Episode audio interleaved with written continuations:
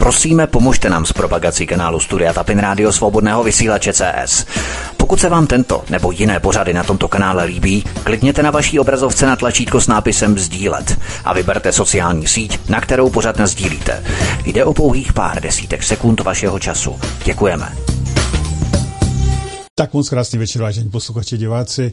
Dnes výjimečně, výjimečně beru, přebírám vysílání pana VK a Vítka, já ze studia Plzeň, protože e, ostatní mají trošku problémy, takže dnes výjimečně. A já rovnou bez řečí předám slovo Vítkovi a panu VK, který už tady dnes je. Takže Vítku, prosím. Ahoj Pavle, zdravím tě, zdravím všechny zároveň naše posluchače svobodného vysílače čtenáře Aeronet News. Zdraví vás Vítek od mikrofonu, jsme rádi, že jste k nám připojili takto v pátek večer, že s námi zůstanete až do 10. hodiny, což pevně doufáme, protože po 9. hodině dostanete příležitost i vy s vašimi telefonickými dotazy. A já už tu přivítám šéf redaktora Aeronet News, pana VK. VK, hezký večer, ahoj. Ahoj Vítku, ahoj Pavle, já tady byl dneska zase včas, dokonce ještě s předstihem, výjimečně, to zase na oslavu, že jo, eh, takže dneska to stihneme úplně všechno, všechny témata, já doufám, že se vám to bude líbit a já vás všechny eh, zdravím u eh, dnešního poslechu, pustíme se do prvního tématu, takže přeji krásný pěkný večer. Česká ministrině obrany nepřímo potvrdila, že česká armáda chystá válku proti Rusku. Její lidé budou z ukrajinských vojáků během jejich výcviku v České republice vytěžovat zpravodajské informace o tom, jak bojuje ruská armáda na Ukrajině a jaké má slabiny. Takže v Česku nejenom, že budeme mít výcvikový tábor pro ukrajinské militanty, což je neuvěřitelné, vlastně vláda o tom tento týden jednala, ale bude se s nimi i pracovat tímto způsobem. Možná bychom to mohli propojit VK právě přes ten most eh, ohledně Pol Polska, anexe západní Ukrajiny, protože to přímo s tím souvisí ty informace.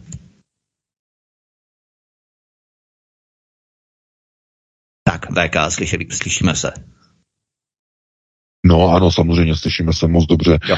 To, co se děje teď okolo uh, Ukrajiny a především to, co vlastně vypadává z Bruselu, teď uh, ten poslední uh, cirkus, který odstartovala Ursula von der Leyen uh, s tím jejím povídáním o 100 tisíci mrtvých ukrajinských vojácích, tak jenom ukazuje na to, že dochází k obrovskému rozkolu uvnitř Evropské unie. To je vlastně v podstatě téma číslo jedna. Určitě jste si všimli, to se nedá přehlédnout, že dochází k rozkolu v procesech řízení Evropské unie. Je to v podstatě destrukce celé Evropské unie. Část Evropské unie, mm, my bychom mohli vyjmenovat si země, ale to myslím zbytečné, se začíná odtrhávat od politického vedení takzvané jednotné Evropy, takzvaného projektu Daznoje Europa. Tohle to už vlastně v podstatě jakoby rozštěpení celé Evropské unie. To znamená, část Evropy jede transatlantický systém, napojení na Washington a Brusel už je někde pryč. Ten už není. Ten je někde vzadu. Ten už prostě na něj každý kašle. E, to jsou země jako Česká republika, jako je Polsko, e, jako jsou pobaltské země, pobaltské státy především. To znamená, to jsou e, země, které jsou už skutečně napojené na e, americký systém řízení a ten nemá nic společného s Bruselem. A Brusel se stává třetím kolem, třetím, ne, pátým, šestým, desátým, posledním kolem uvozu procesu řízení. No a právě proto teď v polovině týdne Ursula von der Leyen eh, vystoupila a mluvila o tom, jakým způsobem se bude eh, obnovovat Ukrajina. Ono se tam ještě pořád válčí, se pořád mění situace a oni pořád mluví o nějaké obnově Ukrajiny. Přitom vůbec není jasné, jak to s tou Ukrajinou vůbec dopadne. Ale ona vlastně mluvila o tom, že prostě Rusko je třeba prostě potrestat, Rusko musí být postavený před mezinárodní soudy a tak dále a tak dále. Ale ona tam řekla, že uh, zemřelo 20 tisíc civilistů a už více než 100 tisíc ukrajinských vojáků. No samozřejmě, co se stalo. Uh, v Kijevě spadly hodiny ze zdi, Zelenskýmu na hlavu, zrovna když se sjížděl na Kokešovi. No ten málem ho trefilo protože samozřejmě to je zakázaná informace, eh, že Tady německá média uvedla, že ta informace pochází ze svodky Severoatlantické aliance. Von der Leyenová, že to dostala ze svodky, to znamená zpravodajská svodka NATO. to, a to je samozřejmě zakázaná informace eh, v Kijevě a na, na Ukrajině, na té části, kterou kontroluje Kijev. Eh, takže Ukrajina to dementovala, že prý zatím přišla jenom o 13 tisíc vojáků a ne o více než 100 tisíc. A ten její projev eh, ukrajinská televize scenzurovala a ten úsek, kde mluví o obětech, tak vystřihla v posledním článku na Ronetu máte video o těch popukání, protože ona tam vystřihla ještě jeden, jednu etídu, a to je možná ještě větší bomba, protože ona vysvětlila, ona se snažila vysvětlit, jakým způsobem eh, bude pomoženo eh, Ukrajině ohledně financí s tou rekonstrukcí a obnovou Ukrajiny. To je naprostý šok. Ruská média z toho mají Vánoce, Velikonoce, e, dávají to k lepšímu jako největší prostě vtip roku. E, Ursula von der Leyen e, v podstatě vysvětlila, že oni, ale takovým způsobem, aby to nenaštvalo Zelenskýho, protože ten už je úplně zní na nervy.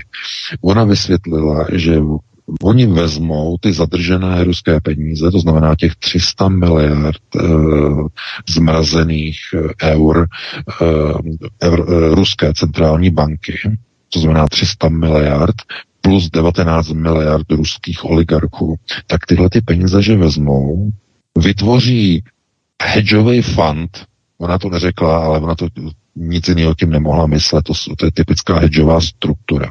Vytvoří hedžový fund, a budou investovat peníze z hedžového fondu, který bude naplněný tady těma zmrazenýma ruskýma kolaterálama. A z těch výnosů z toho fondu, ty výnosy, které mohou být nějaké, ale spíš 0,0 nic, tak z těch výnosů budou poskytovat Ukrajině drobné. a pozor, ona to potom ještě zabejčila, ona řekla. A následně, až budou zrušeny sankce na Rusko, tak přinutíme Rusko, aby začalo eh, platit Ukrajině obnovu její země. To znamená, až budou zrušeny sankce na Rusko, což se nestane, no možná Jinými slovy, ona je úplně mimo. Ona měla zůstat skutečně u ginekologie. To je větší Eh, to je větší blázen, než prostě všechny, než všechny ty pekarové a než černochové, prostě to, jí se vůbec jako nemůžou rovnat, prostě tohle, to, co prostě ona řekne, eh, to je prostě něco neuvěřitelného. Eh, na ruských televizích začali z toho dělat srandu, legraci, Van Lexus z ní udělali takovou tu s těma copama si z ní dělají blázny, ona je úplně mimo. A chápete, co to ukázalo? No ukázalo to na to, že mají obrovský strach z Ruska. Brusel je doslova podělaný za ušima. A to si musíme probrat. Oni se bojí sáhnout na uh, ruské peníze, protože vědí, co by následovalo. Rusko by znárodnilo všechna západní aktiva, všechny asety v Ruské federaci. A ty nejdou do miliard, ty jdou do bilionu. Bilionu eur. Takže ona za sebe udělala blázna, úplně totálního blázna, což se není tak nic výjimečného, protože když se podíváte na Černochovou nebo na Pekarovou, eh, tak eh, by mohli vytvořit trojici čarodějnic a běhat prostě někde po Petrových kamenech a vůbec ne. Tohle je pouze jenom ukázka toho, že politická vyprázdněnost, to znamená, oni vždycky dají globalčeky do hlavních řídících procesů naprosté diletanty, nuly. Protože když se bourají procesy řízení, jak dobře víme, eh, nejsou potřeba kádři. Když se rozhodnete, že si rozbouráte a zbouráte na zahradě kůlnu, ona už je stará, že jo, vezmete nějakou sekeru, nějaký kladivo, tohleto, že jo, per, eh, nějaký perlík a začnete to prostě mátit. Na to ne, nepotřebujete vysokou školu, na to nemusíte studovat deset let architekturu. No, ne, ne, nepotřebujete. To můžete pozvat Karla, Frantu, Lojzu, tamhle od naproti. Normálně to rozmlátíte celý. Na to není potřeba ani jeden jediný kádr. Když probíhají destrukční, bourací procesy řízení, tak globalisté do těch funkcích, ze kterých oni mají destruovat a ničit procesy řízení, vždycky dosadí kádry, eh, tedy kádry, eh, diletanty toho nejhrubšího zrna, kteří jsou všeho schopní. To je ten hlavní úkol. To znamená, jestliže chcete identifikovat proces řízení, jestli je to uh, proces konstrukční nebo destrukční. To je, zás, to je zásadní. Tak se podívejte na toho, uh, koho tam dali do čela. Když je tam něco takového, jako Černochová, když je tam něco takového jako Pekarová, když je tam něco takového jako Fialenko, tak jsou to destrukční procesy řízení, které mají za úkol rozmlátit celou populaci, celý národ. Úplně rozmlátit, úplně dodrbat. Takovým maximálním způsobem, že se z toho už nezvedne a bude potřeba, aby přišel někdo jiný, někdo, kdo to zachrání, někdo nadnárodní a tím, aby byla zlikvidována národní identita. To je destrukční proces řízení. E, naopak, když někde vidíte nějakého kádra, který to řídí způsobem, e, například jako je Bashar Assad, to znamená, který opravdu brání ten národ a neuhne prostě a snaží se prostě odporovat, tak vidíte, že to je konstrukční proces řízení. Konstrukční. Snaží se ho zničit, on brání svůj národ.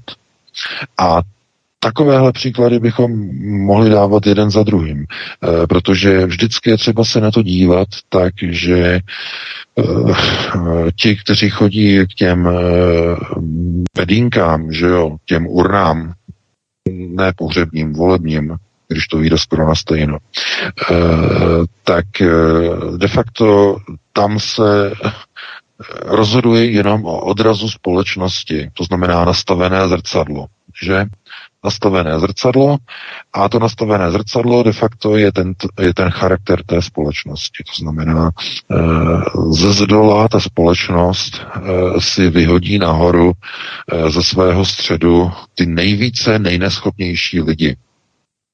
A potom ta společnost nějakým způsobem na ně nadává jako na hromosvod. To znamená, to je asi jako když eh, skupinka úplně těch největších mm, naprosto opravdu nic, vůbec nic prostě neumí, vyberou si ze svého středu nějakého e, svého hlavního zastupitele, tomu dají ten krumpáč a řeknou mu, tady vykopáš ten příkop a mělo by to být tak nějak plus minus autobus rovný, že jo? No samozřejmě on je úplně levý. On to vykope, je to, je to nakřivo a teď všichni ho prostě, jak, je, jak, jak, je, jaký je nemehlo, prostě jak to neumí, prostě tohle a všichni prostě mají milion rád a co je to, co je strašný. A oni přitom si ho tam sami zvolili. Tohle to je typický příklad všech demokratických, v uvozovkách demokratických voleb. Víte moc dobře, eh, odkud eh, pochází eh, název demokracie, že? Ten název demokracie.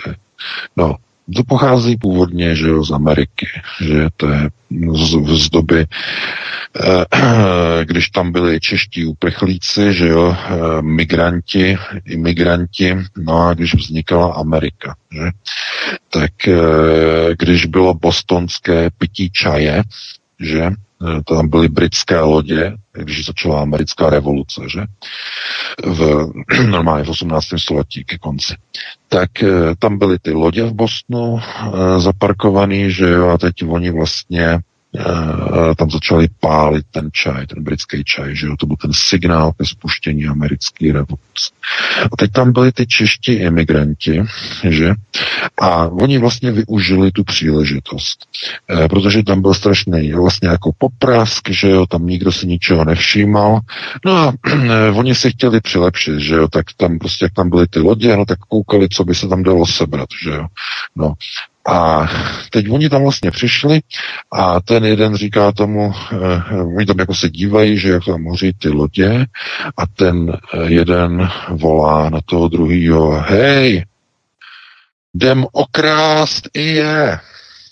A teď to volá dvakrát, že jo, jdem okrást i je.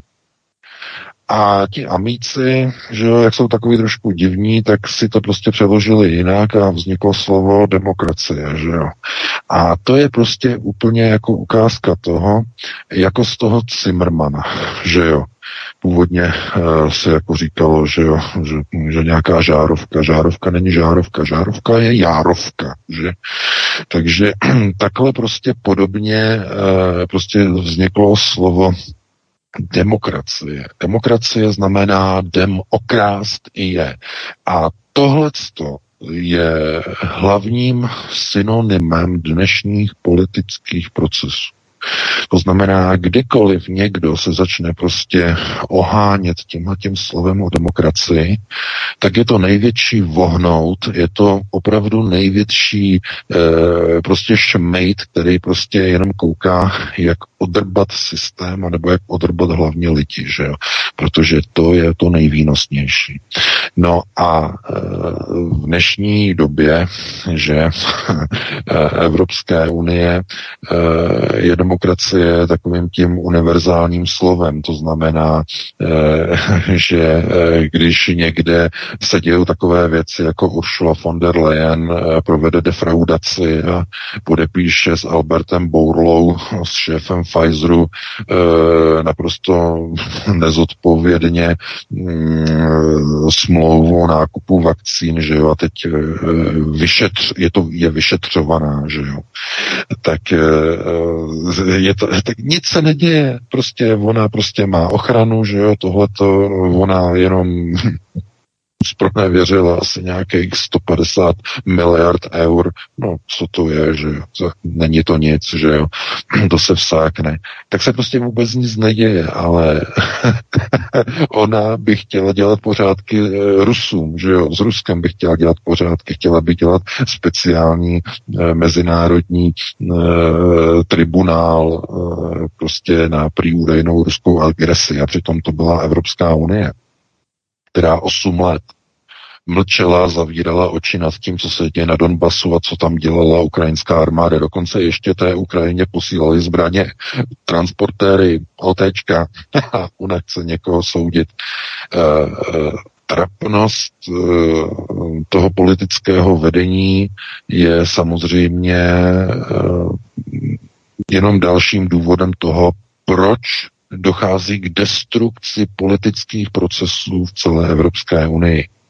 Ti Poláci, ti Maďaři, i v tom pobaltí prostě už si z toho Bruselu nedělají nic a rozhodli se, že svážou svůj osud uh, se zámořím s americkými uh, neonacistickými procesy, které jim vyhovují, že v Talinu, v, v Rize a v dalších městech, tam už prostě pochodují náckové, že jo, připomínky, že jo, ze 40. let, tohleto, tam už prostě se hajluje, e, Poláci, ti už jezdí rukou, mapou po Haliči, prostě tohle to bude naše, tamhle to bude naše, už si chtějí prostě připojovat. No a e, důsledkem je, že dochází ke štěpení Evropské unie, politickému štěpení. Už není důležité, Eh, co se řekne v Bruselu, protože minimálně Polsku i Maďarsku je to už úplně jedno. A po Baltii o tom už ani není třeba hovořit. Eh, prostě to je plně pod kontrolou americké státní moci. Takže v tomhle ohledu platí, že Ukrajina de facto bude zřejmě rozškubána, otrhána z východu Ruskem, ze západu Polskem. A otázkou je, eh, jak se tomu bude říkat. To oškubání Polákama, to bude mírová operace. No to jsou ty informace, které přicházejí od ruských médií, od ruských novinářů, co máme. Co má, to bude mírová operace. Eh, mírový kontingent, eh, Poláci zřejmě budou mít partnery. Očekává se, že to bude nějaká forma zahraniční mise české, možná slovenské armády, možná lotyšské a litevské, mohly, to být, mohly by to být tři země, až pět zemí by to mohlo být. E, to znamená, oficiálně by to byla mírová operace a působily by na západě Ukrajiny poté, co Rusové spustí tu očekávanou zimní operaci a začali by obsazovat Kiev. Protože to je ten hlavní moment. Všechny orgány z Kieva oficiální budou přesunuty na západ do Lvova a Kiev začne volat o pomoc. Přesně s tím se počítá. Poláci přiběhnou na pomoc jako první, ale protože nebudou chtít provádět solitérní akci, protože mají své plány, z Haličí budou k tomu chtít mít alibi. Jako američané, fíkové listí, to znamená partnery, kteří budou jako s nimi na té Ukrajině. A nebudou tam třeba vůbec nic dělat, jenom tam s nima budou.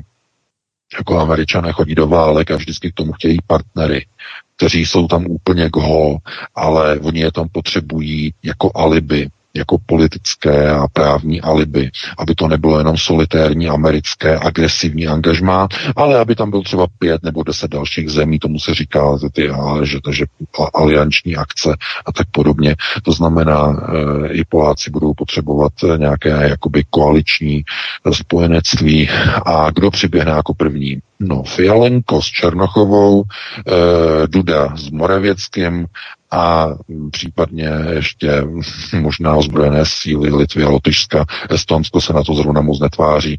E, takže tohle to je zhruba to, co nás v nejbližší době může zřejmě čekat a jestli nějakým způsobem e, my jako chceme přežít následující rok, e, aby se nerozsvítili nad Evropou prostě slunce, které jsou navíc, že jo. Ráno má vždycky výjít jenom jedno slunce a ne, aby jich tam bylo pět nebo deset na nebi, že jo.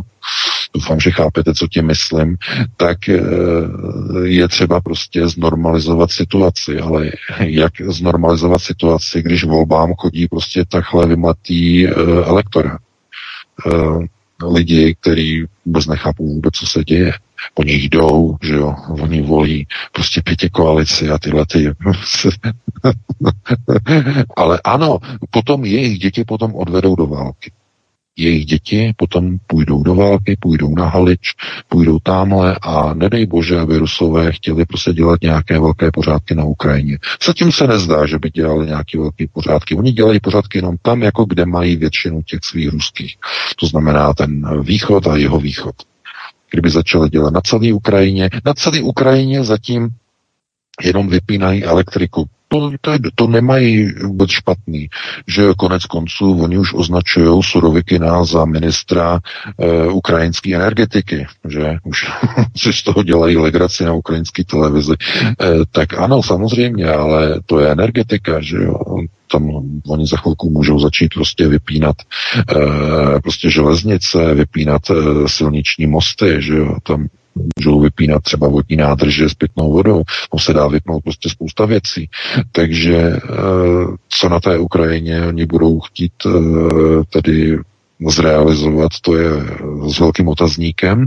No a Poláci budou koukat spoza plotu, kdy prostě bude nejlepší a nejvyšší čas na to, aby prostě si zrealizovali návrat Haliče, že?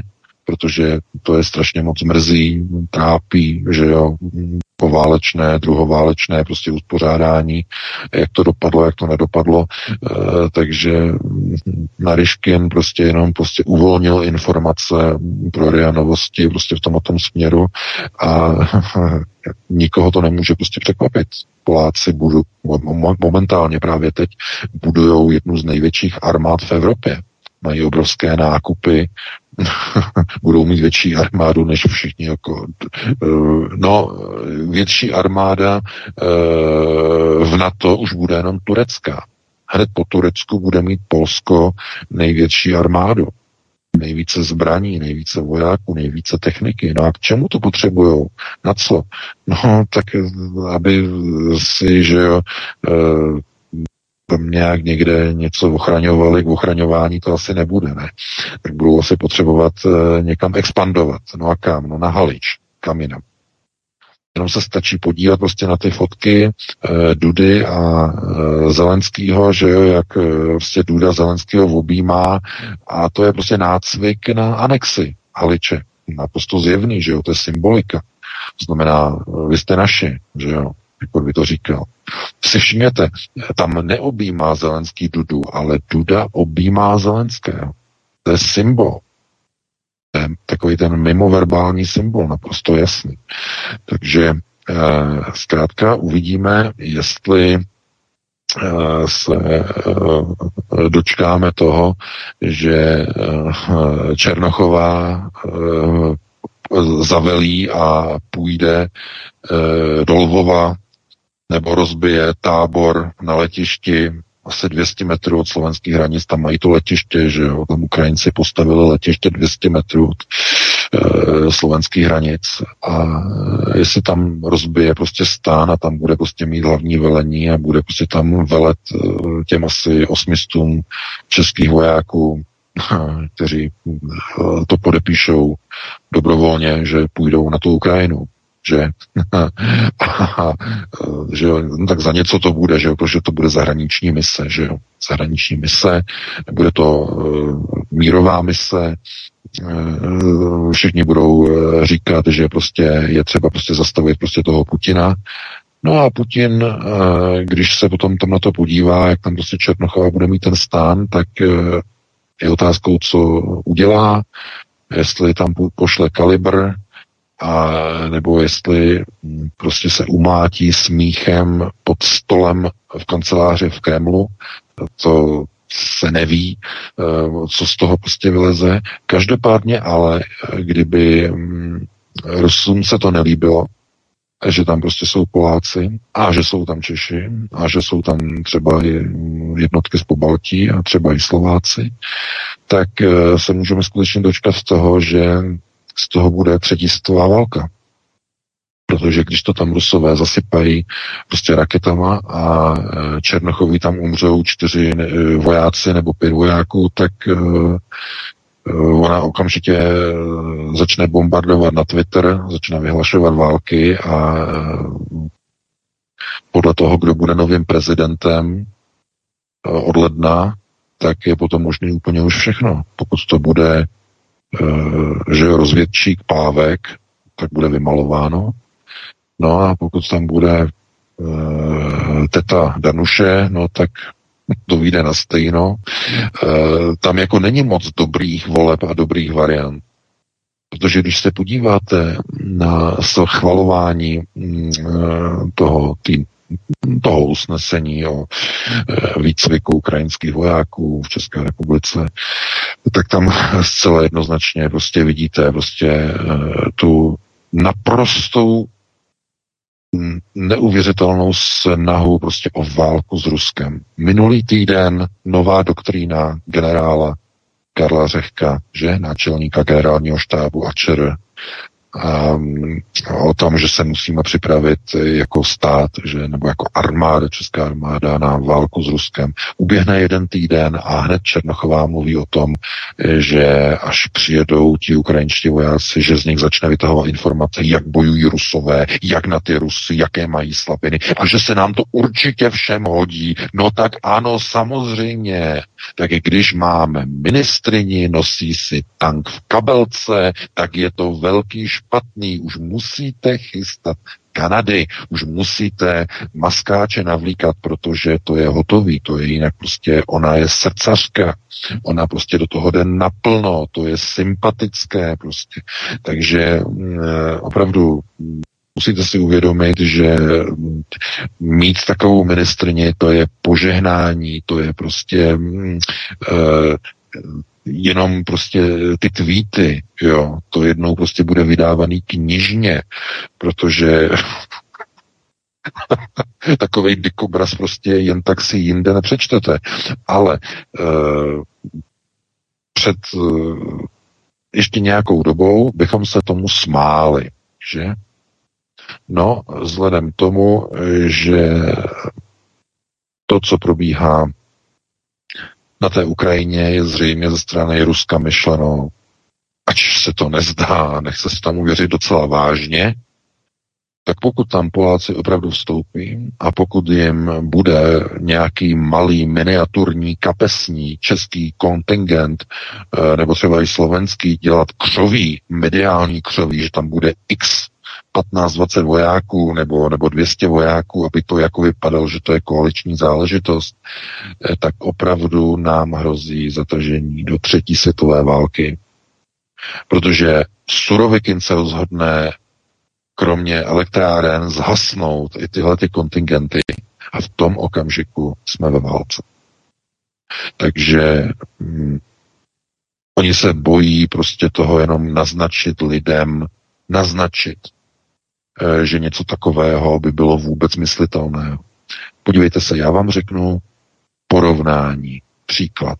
To je velice pikantní, protože dneska tento týden nebo tento týden nám e, nahráli na smeč. E, nebo i minulý. Minulý týden náčelník generálního štábu, generál major Karel Řehka, řekl, že se musíme připravit jako armáda na válku s velkým mocným nepřítelem. On to neřekl to slovo s Ruskem, ale s velkým mocným nepřítelem, no jasně, s Ruskem. Musíme se připravit na válku s Ruskem. No, a to řekl na tom setkání e, velitelů štábu. Jo, velitelů, e, byli tam i politici, že jo, takže před nima tohle to tam řekl. No a to nebylo Eh, nebylo to označené za poplašnou zprávu. Ne, nebylo to označeno za poplašnou zprávu. Uběhlo pár dnů a tento týden, nebo koncem minulého, nebo počátkem, pan Láďa Vrábel, tedy eh, organizátor demonstrací Česká republika na prvním místě, měl video, natočil video a v tom videu uvedl, že Česká armáda nebo letectvo, že chystá prostě bombardovat e, prostě Rusko e, jadernýma zbraněma nebo tak podobně. A hned eh, v mainstreamu začal křik, že prostě to je šíření poplašní zprávy a že to není pravda, tohle to až to musí prostě vyšetřit a prostě trestní oznámení a tak dále, a tak dále. To znamená, to byl, to byl, to byl poplach, to byl oheň na střeše. Ale když náčelník generálního štábu řekne, že se musíme připravit na válku s Ruskem, potažmo eh, s mocným nepřítelem, tak je klid po pěšině. A jsou tam dokonce politici, tam na tom setkání e, náčelníků štábu tam seděli a nikdo neobvinil náčelníka z, z šíření poplašné zprávy. Řekl to úplně natvrdo. Česká republika, že frau Černoch chce nakoupit, uvažuje o tom, že bude s Američanama dohadovat, chce nakoupit eh, ty klumpolety nebo klumprlety, nebo jak se to prostě dá nazvat, nespolehlivý, neustále poruchový, stíhačky americký, F-35. Teď zrovna v Japonsku byl skandál, včera video, virální video, určitě jste to všichni viděli, eh, eh, tahali F-35 po runway, že jo, auto zapojená tyč a tahali ho do hangáru, že jo, a, eh, a přední kolo toho eh, letadla prostě se samo sklopilo a to letadlo spadlo na čuma. Že jo? No. Protože to letadlo, prosím vás, eh, je vyrobeno z tak nekvalitního materiálu, že tam došlo ke zlomení té vzpěry. Ta vzpěra je vyrobená z titanu. A protože Rusko vyhlásilo embargo na titan, zastavilo vývoz titanu, tak americká továrna, ta, co to vyrábí, Boeing, tak místo titanu tam začala používat nějakou slitinu. a ta slitina to nevydržela a spadla. Je toho plný internet. Chápete? Tohle to chce nakoupit Černochová za současné situace. Eh, letecký průmysl se bez Ruska neobejde, bez jeho surovin, bez jeho titanu, bez jeho materiálu. Začnou to potom flikovat. Nevydrží jim vůbec ani podvozek těm super Uber stíhačkám F-35. Chápete? Co to je? Co je to za armádu? No to je, to je armáda komediantů. Chápete? Uh, ale proč o tom mluvím? Tyhle ty stíhačky F-35 jsou stíhačky dvojitého určení. Jsou určeny tedy jak pro normální službu, tak i pro nešení nebo nosení nebo doručování jaderných zbraní. To znamená stíhačky dvojitého určení. A k čemu potřebuje Česká republika pro boha stíhačky dvojitého určení? Naposledy, když měla Eh, Česká republika, nebo Československo, abych byl přesný, stíhačky dvojitého určení, tak eh, to byly samozřejmě ty útočné suchoje, SU-24, eh, které byly určeny k, nos, k nošení sovětských jaderných bomb směrem na západ. A k čemu teď bude potřebovat Česká republika F-35 s duálním určením. No k čemu, tak se zamyslete. Čemu potřebuje Česká republika stíhačky, které mohou nosit jadernou výzbroj ve své pomovnici? K čemu? To je k obraně určené? To chce snad Černochová věšet občanům ČR, že to je určené k obraně České republiky. To je, in, to je invazní stroj, to je útočný stroj, to není obraná stíhačka. Když je vybavená pro svr, svr, svrhávání jaderných zbraní. Tak vy se potom divíte Láďovi, Vrábelovi, že to dotahuje do takovýchhle důsledků? To není vůbec vyloučené jednoho dne to opravdu tak může být. Že američané řeknou, jsme už pátým rokem ve válce s Ruskou federací na Ukrajině, nebo dokonce už i na území Polska, že podle toho, jak se budou dívat Poláci na Halič, jestli je to jejich nebo ne jejich.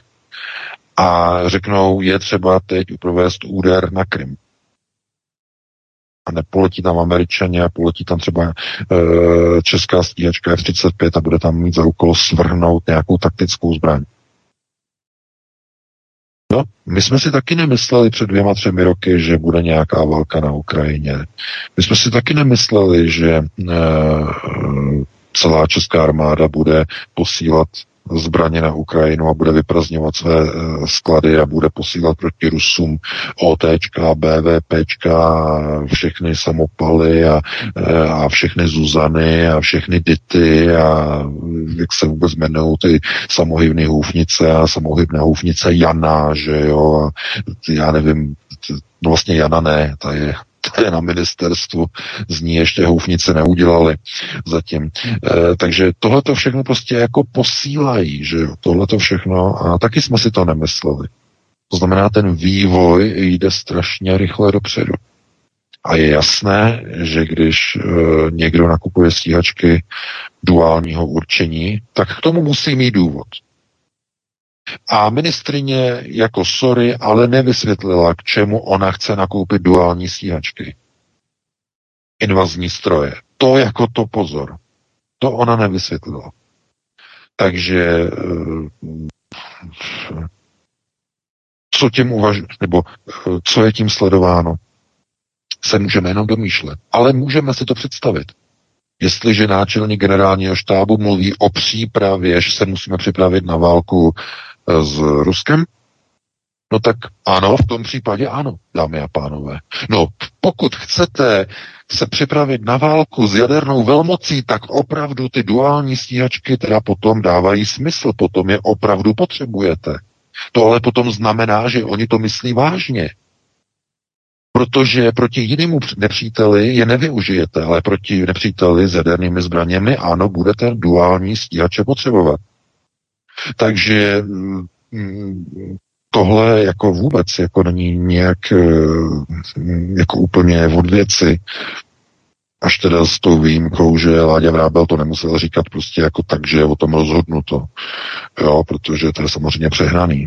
Ale teoreticky v obrazu si to lze představit, že za nějakých uh, konstelací a situací opravdu to tak může být, že někdy v budoucnu nějaký takový stroj prostě českýma státníma znakama, že jo, poletí někam vykonat nějaký útok proti Rusům pokud ta, ta akce, že jo, nebo pokud, ta válka na té Ukrajině bude trvat třeba velmi dlouho, jo, za pár let. Takže takhle třeba se na to dívat. No a e, tady to první téma bylo velmi dlouhé, 2015, e, takže doufám, že zase nikomu nespadly hodiny, kukačky, že jo, pendlovky, že jo, taky někdo má pendlovky, psali do redakce, že eh, jaký typy hodin padají ze zdí, že některý stojí na zemi, no tak ano, některé jsou ty velké, stojí na zemi, takže ale i ty vám můžou spadnout, jako pozor na to, že jo, to, to potom rána, jak, jak zděla. Takže takhle bych to ukončil a pustíme se e, do přestávky, Vítku, protože mi úplně jako vyhládlo a teda jako vyslo v krku. Takže pět, šest minut, Pavel tam najde nějaký, nějakou pěknou písničku nebo pěkný dvě písničky a se pustíme do dalších témat.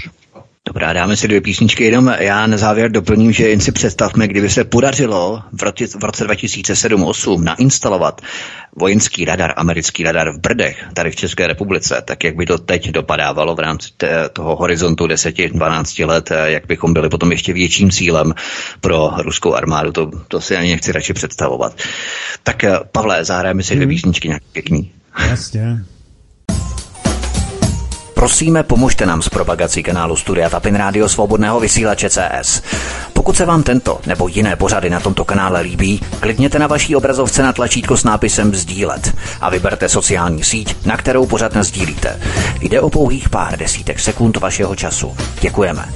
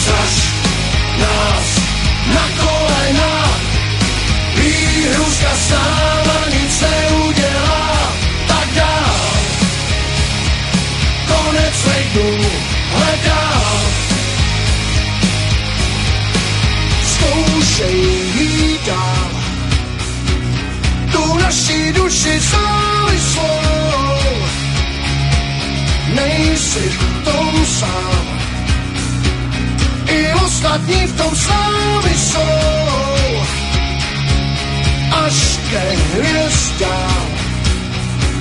Jen silný tady zůstanou A já se ptám Co pro nás bude záchranou? Co pro nás bude záchranou? Nás na kolena Výhruška sám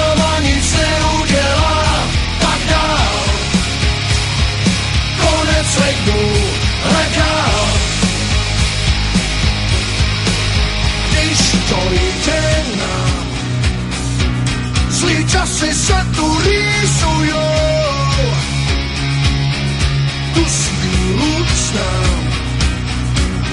A v mozku mi się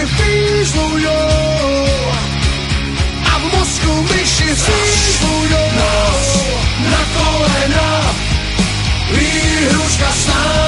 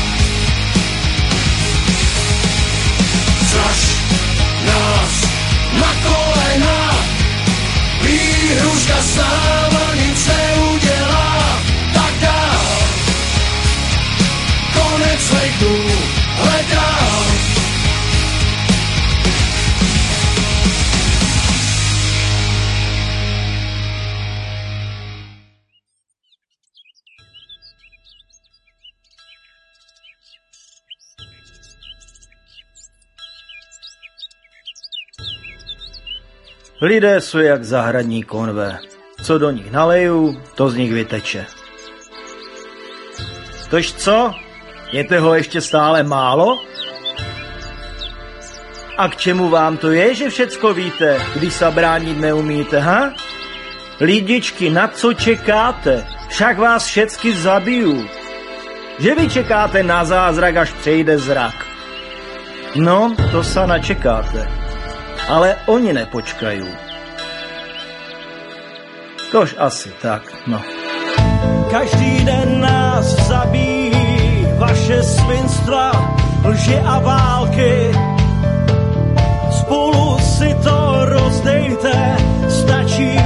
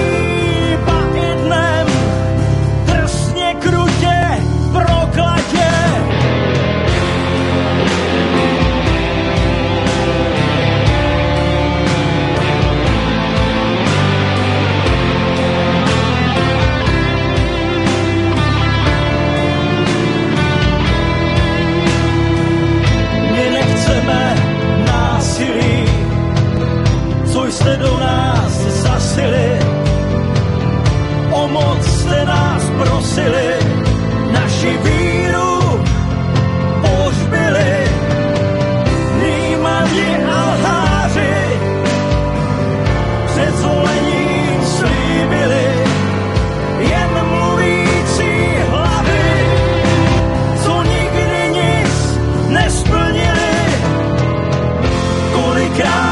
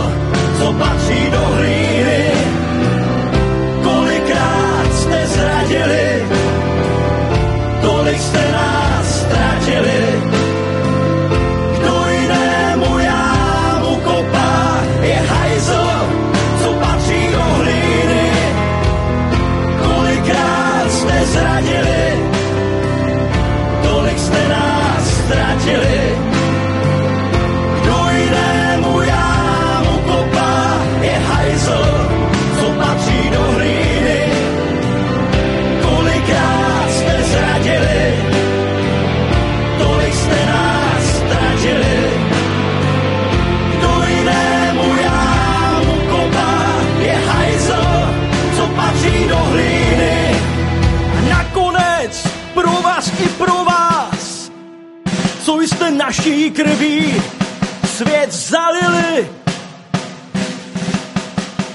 Tak jedeme. Tak, vážení posluchači, máme dvě písničky za sebou, všichni protagonisti jsou na místě. Vítku, je to tvoje. Neuvěřitelný skandál s vyřazením Karla Janečka z prezidentského boje je cestou, jak zabránit souboji titánů ve druhém kole voleb. Rakušanovo vnitro seškrtalo Janečkovi více jak 35% podpisů. To všechno už víme, VK, ale je vážně takováto statistická chyba reálná, protože to se si, my jsme těch prezidentských voleb sice moc neměli, ale to se v historii stalo poprvé, že by až tolik podpisů bylo vyřazených. No, ono to dává docela smysl, protože oni nechtějí Janečka eh, do prvního kola. to znamená vůbec, on chtějí do voleb. On by jim totiž ohrozil tetu Danuši. To je veřejné tajemství v Praze. Potom si Havlerka vypráví, že prostě Janeček ne.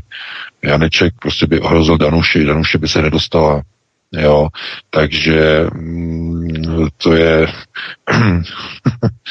chápete, víte, jak to funguje. To se dělá tak, že se jako vyberou náhodně sčítací listy. Z těch zhruba deseti tisíc nebo kolik jich je, se náhodně vybere vzorek a tam se hledají, eh, tam se potom kontrolují prostě nacionále a podle databáze obyvatelstva se kontroluje, jestli jsou to skuteční lidé. Jestli tam nejsou nějaký prostě fejky, jo? A tam jde o to, když vyberete listy, na kterých opravdu ty fejky jsou, tak vy tam spočítáte procenta fejků a vyjde vám, že 34% nebo tolikle jich je fejkový. A to se přepočte na celých 10 tisíc listů. Není to tak, že by se kontrolovaly všechny listy, to by trvalo strašně dlouho ale ten vzorek se přepočítá jako na celý vzorek, na celý objem deseti tisíc sčítacích archů. A jsou dva vzorky.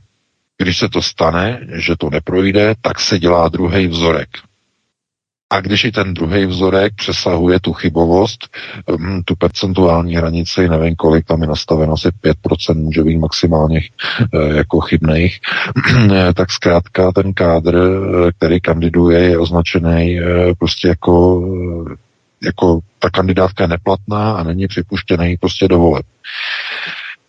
Otázkou ale je, kdo rozhoduje, jaké ty stránky budou zvoleny a otázkou je, jestli opravdu byly kontrolovány archy, které opravdu pocházejí z toho sčítání. Totiž těch listů je opravdu hodně. Jo, těch sčítacích listů jsou tisíce a tisíce. A e, otázkou je, jestli jsou všechny označené nějakým kontrolním znakem, nějakým podpisem originálním, aby bylo zaručeno, že ty uh, papíry opravdu nejsou dodatečně podsunuty. Dodatečně. Jo? Eh, a ještě jedna možnost, velmi důležitá, na kterou jsme byli do redakce upozornění a v tom článku jsem to neuvedl, protože to bylo až po publikování článku. Eh, napsal nám do redakce jeden ze čtenářů, že existuje cesta, jak potopit každého kandidáta na prezident. Popsal nám způsob, jak se to dělá. Já ho teda uveřejním. Uh, přihlásíte se jako podporovatel daného kandidáta, uh, nabídnete se mu, že budete sbírat pro něho podpisy a vytvoříte sjetinu fejkových podpisů. Čísla těchto listin potom nahlásíte nahoru. A čísla těch listin potom zcela náhodou jsou vybrány nahoře jako ty listiny, které se náhodou kontrolují. Takhle to může fungovat. Neříkám, neříkám, že to takhle fungovalo v případě Karla Janečka, ale byli jsme na to upozorněni do redakce. Takže si to domyslete sami. Protože i Karel Janeček řekl, že bude prověřovat teda, kdo z jeho podporovatelů, jestli opravdu sbírali poctivé podpisy, měl rozhovor na CNN Prima News, že to budou zjišťovat, jako že měli prostě spoustu dobrovolníků, kteří sbírali podpisy, jestli náhodou některý z těch dobrovolníků a tak dále a tak dále. No a takhle si v Česku žijete. Není dovoleno, aby někdo ohrozil kandidáty, kteří jsou dopředu předpřipraveni, nachystáni. Není dovoleno. Není dovoleno v Americe, aby byl zvolen Trump, byly volby ošéfovány. Není dovoleno, aby i třeba v Česku nebyl náhodou zvolen někdo, kdo není připraven, kdo není pověřen. No, Zkuste si domyslet. Jak je možné, že se najednou objeví nějaká listina, kde, je, eh, kde se propočte, že 34% hlasů je fejkových, je špatných, je špatně napsaný. Chápete? A dokonce ve dvou vzorcích se to objeví po sobě, protože to je ten předpis, že dvakrát se dělají dva vzorky. Když jeden nevyjde, tak ještě druhý vzorek se dělá. Chápete? Rozumíte tomu? Janeček je matematik a řekl, že statisticky je to vyloučené. To je vyloučené. No samozřejmě za normální okolností ano, ale ne v případě, když se kontrolují vzorky, o kterých je dopředu známo, že jsou tam fejky. Ne? to je přece logické. Takže uh, uh, chápete. Karel Janeček eh, by měl asi opravdu si zjistit, jako kdo pro něho sbíral prostě hlasy, měl by si to prověřit, protože to není normální, samozřejmě, statisticky je to vyloučené, ale eh, zřejmě, eh, zřejmě jsou tam prostě spousty, spousty prostě hlasů, které jsou prostě vycucané z prstu, že jo, a když to bylo kontrolováno, bylo zjištěno, že zkrátka to tak není, že neexistují. No a to je potom, to je průser. Takže v tomhle ohledu jenom se ukazuje, že hm, chápete, ODS, pravicová strana, která se vždycky zakřižovávala prostě komunistama, eh, ještě v 90. letech křičela hrozí návrat komunistů a ono uběhne pár let, je u moci Fialenko a oni podpoří na funkci prezidenta bývalého studovaného rozvědčíka připravovaného na vysazení v západní Evropě vojenského rozvědčíka a mimochodem ještě šéfa komunistické stranické organizace na Praze 3, myslím Praha 3, a teď mě neberte za slovo, který napsal životopis, za který by se nemusel stydět ani Klement Gottwald. Ten životopis je teď na YouTube namluvený. Máte, že jo, XTV eh, namluvili životopis Petra Pavla, generála. Je to životopis, který napsal eh, napsal do své žádosti o přijetí na tu školu Antonína Zápotockého, na tu školu rozvědčíků. Eh, tak psal životopis a to je opravdu, to je, to je na zvraci. Aha, takového kádra si dá ODS Fiala jako kandidáta na prezidenta. Bože můj, to snad není pravda. To snad není možný. Opravdu to není možný. V tom Česku je možné úplně všecko. Česko snese všecko. I voliči snesou všecko, i voliči ODS nesou asi všecko, no neměli by asi snést, ne, když jsou proti komunistům a teď si volí bývalýho šéfa stranický buňky v Praze komunistu.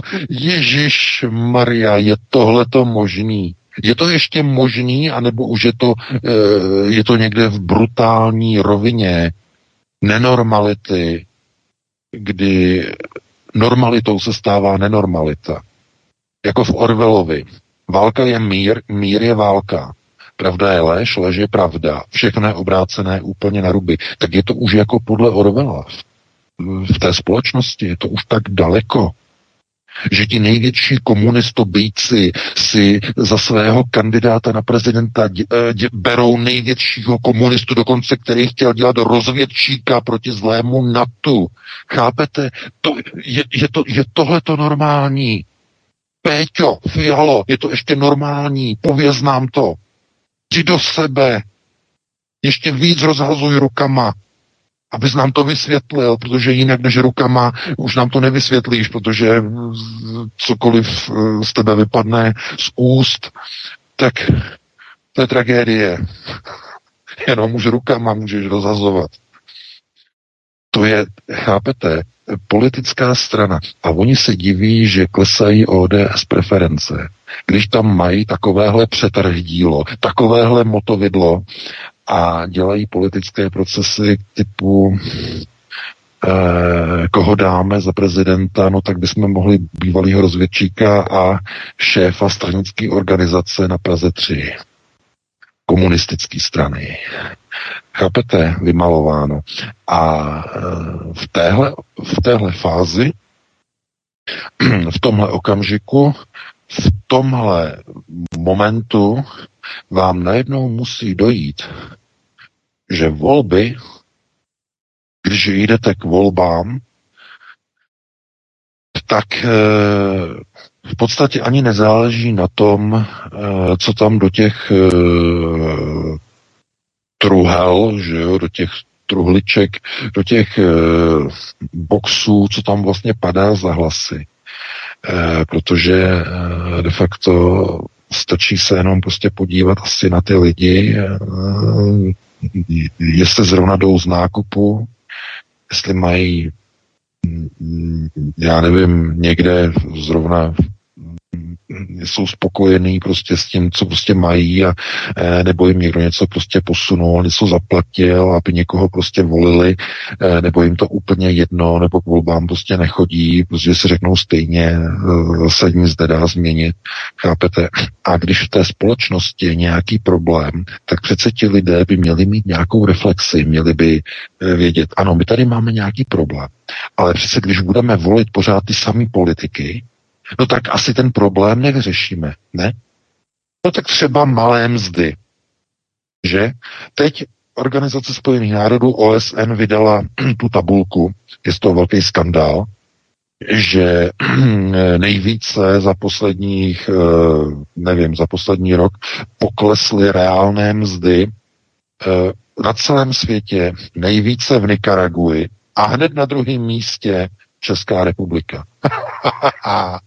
Chápete? Jenže prosím vás, tohle to přece vědí Češi už posledních 33 let.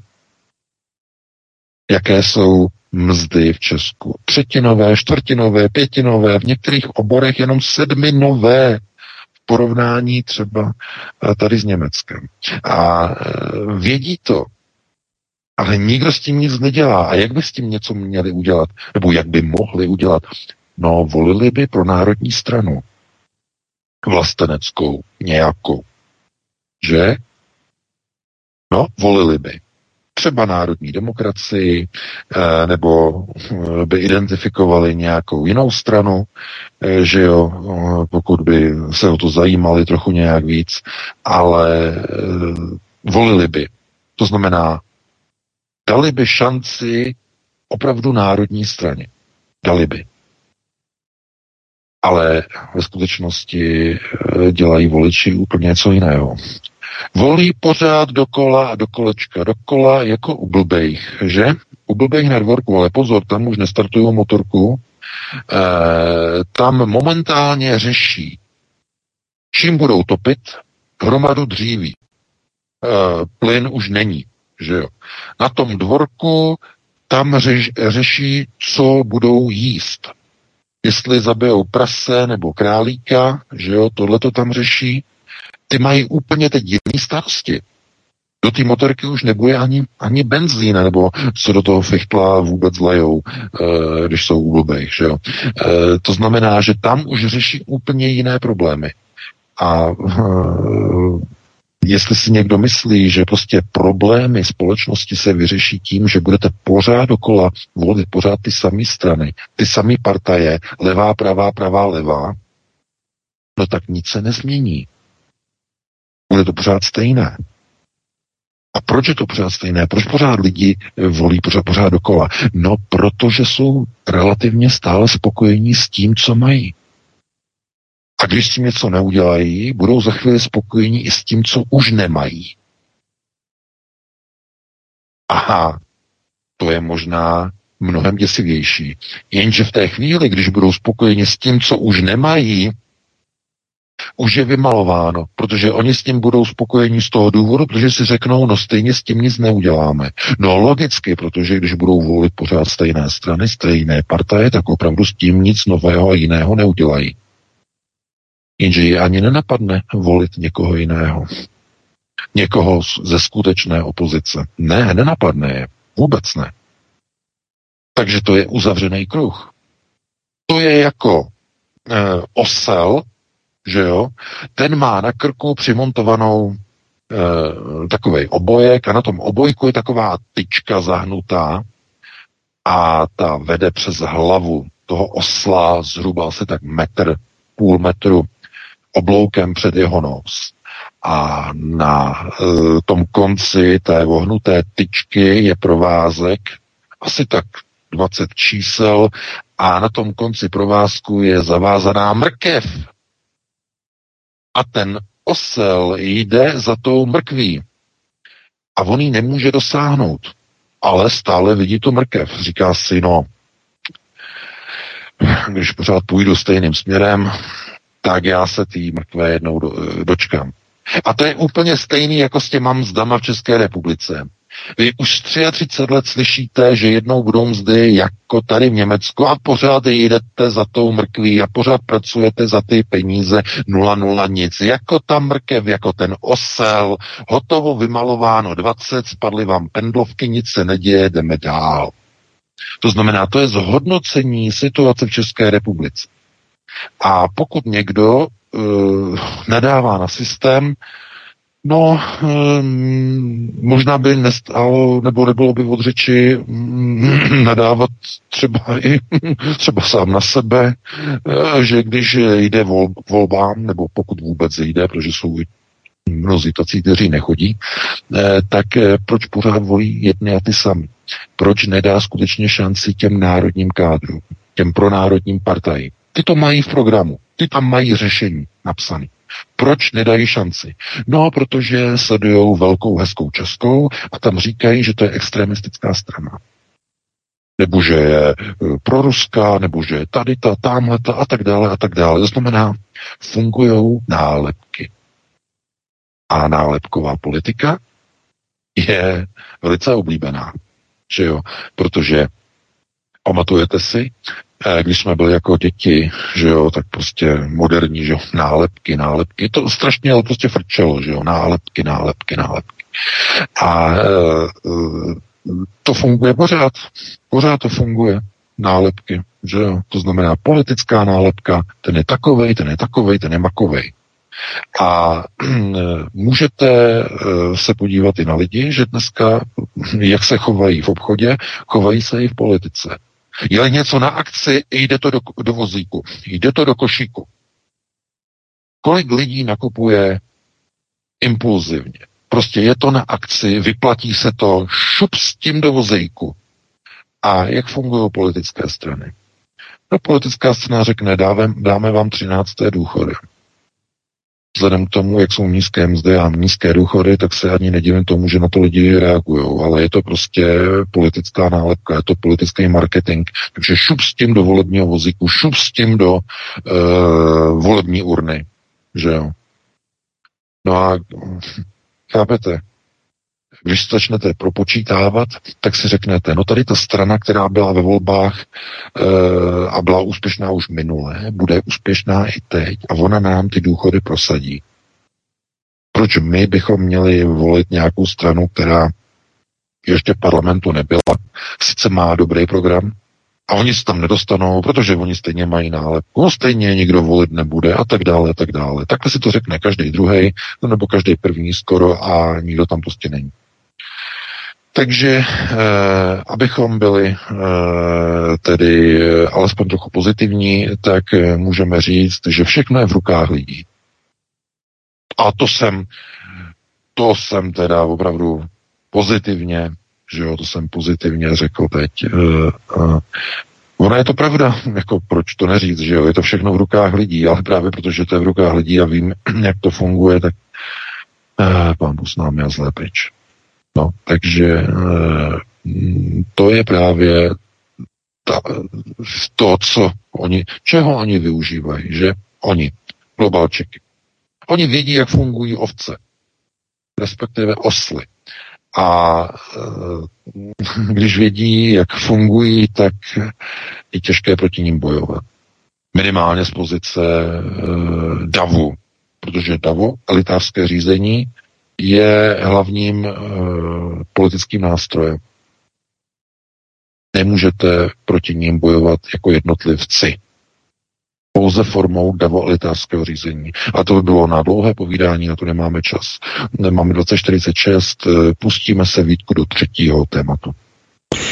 Holandská vláda oznámila, že zahajuje povinné odkupy až 3 tisíc holandských zemědělských farem, ale chvíli bude čekat na dobrovolné odprodeje farmářů, kterým nabídne o něco více peněz. Likvidace rozšířeného zemědělství v Holandsku povede k výpadku produkce potravin v Evropě a živočišné maso mají nahradit cvrčci a červy. A v Česku se to už rozjelo. Takže eh, to je vize globalistů, jak se o tom bavíme právě, co nám nabízejí globalisté jako perspektivu našich světlých zářných zítřků, tak to je jejich vize žrát červy, larvy a cvrčky, perspektiva lepších řídků. A mě tak VK napadlo, jestli i operace různých slintavek a kulhavek v minulosti nebyly první maskovací pokusy o vybíjení stát, protože jestli si vzpomínáš, tak eh, nevybíjelo se pouze to stádo, kde se epidemie vyskytla, ale vybíjela se stáda kráv napříč celými zeměmi. Si to pamatujeme, že takové operace tady byly eh, mnohem velmi často. Tak jestli to nebyl první útok, jak se? No, samozřejmě oni můžou zkoušet lecos eh, dneska. Je to hlavně tedy systém, jakým způsobem zavést nepodmíněný příjem. A to je alfa omega. Nepodmíněný příjem, aby fungoval, musí být společnost dostatečně levná a laciná, jinak by to bylo neufinancovatelné. Eh, lidé nesmí nic vlastnit.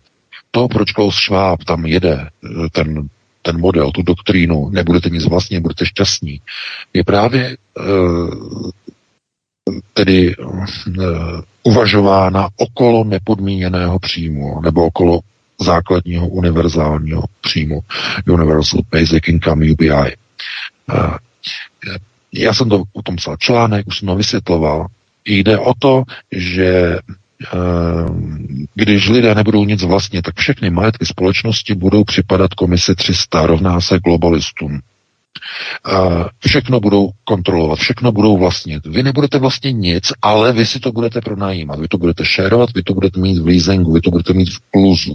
Budete bydlet v kluzu, budete bydlet v pronájmu, eh, budete mít eh, půjčené věci, všechno bude na půjčku, na zápůjčku, budou se platit měsíční e, poplatky, e, půlroční nebo roční předplatné a tak dále a tak dále. Už to dneska vidíte v biznesu, vidíte, že software, programy dneska už vám firmy nechtějí prodávat software, jenom pronajímat. Všechny ty, jak se to jmenuje, Office 365. Ano, ještě můžete koupit e, normální licenci natrvalo, trvalou licenci. Jeden, zaplatíte jednou, jednorázově a máte potom už do konce života licenci. Ale oni teď mají, oni teď zavádí, oni tomu říkají a product as a service. Product, produkt jako služba. A to nevlastníte, to si pronajímáte. Vždycky na půl roku nebo na rok si to předplatíte za nějaký peníze, ne za 90 nebo za 120 dolarů na rok. A e, oni vám jako dávají pořád nový verze, ale na konci si to musíte znova obnovit, to předplatné, jinak vám to přestane fungovat. A takhle to dělají s čím dál tím větším počtem softwaru a programů, takže v softwaru už to funguje. Ale kdyby jenom v programech na počítače, Ono to funguje už takhle u automobilů. Víte, že teď BMW zavedlo systém předplatného? Eh, v nových Bavorácích eh, teď eh, budete mít vyšší výkon motoru omezený na předplatné. Že jo, nový Bavoráky sedmičky, co teď vyšly, tak to je něco, já jsem říkal kolegovi, to prostě oni nemyslí vážně, to oni jsou úplně mimo, ale zavedli předplatné na vyšší výkon motoru. To znamená, že budete chtít, aby vám Bavorák jel opravdu na plný výkon, ne na těch 82%, omezení na 82%, do těch 100%, to znamená, abyste měli vyšší rychlost, vyšší výkon motoru, vyšší akceleraci, musíte si platit roční předplatné, který vám, eh, to předplatné vám odemkne v řídící jednotce ten plný výkon toho motoru. Chápete? Rozumíte tomu? To je počátek Dokonce chtějí automobilky zavést systém e, předplatného že už byste si auta nekupovali, ale bylo by to formou, formou předplatného. To je, no, teď nad tím přemýšlí Peugeot, ne?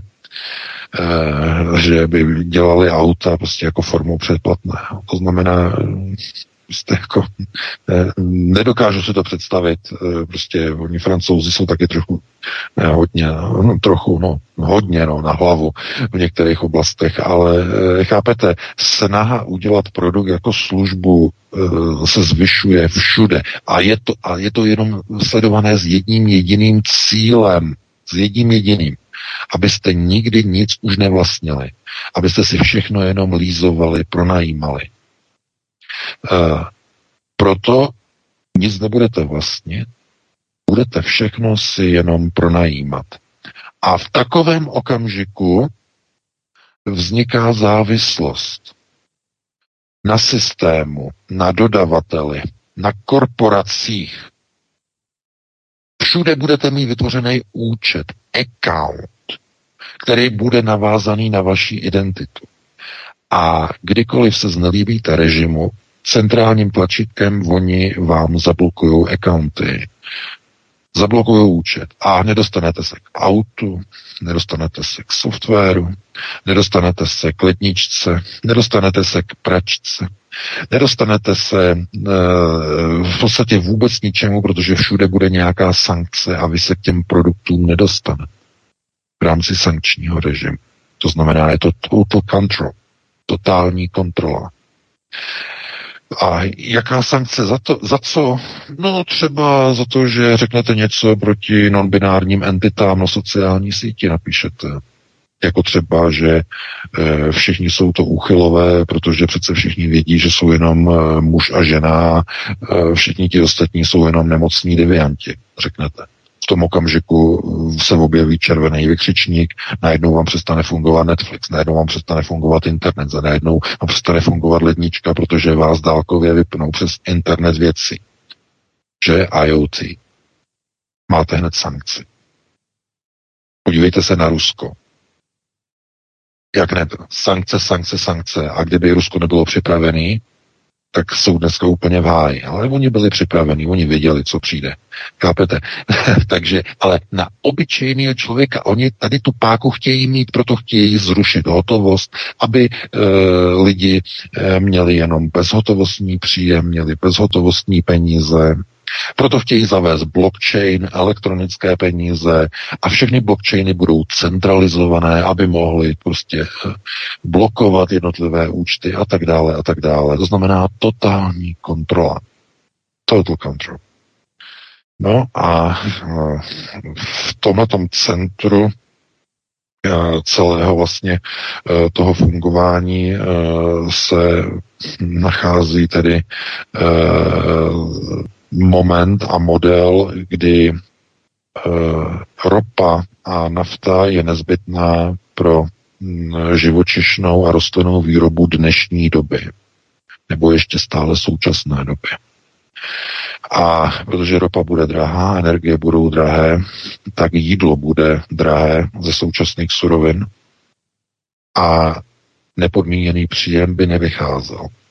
Nebyl by realizovatelný.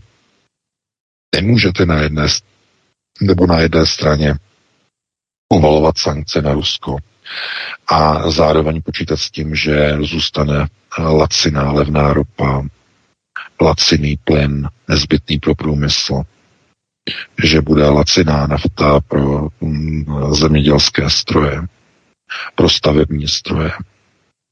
To všechno je nezbytné pro zemědělství. To znamená, oni potřebují začít vyrábět potraviny bez asistence ruské nafty. A to umožňuje jenom jedna jediná věc. Hmyz a červy. No, nepotřebují naftu, nepotřebují traktory, nepotřebují rypadla, nepotřebují pluhy, nepotřebují e, kombajny, nepotřebují traktory, nákladní vozy. E, nepotřebují zkrátka vůbec naftu.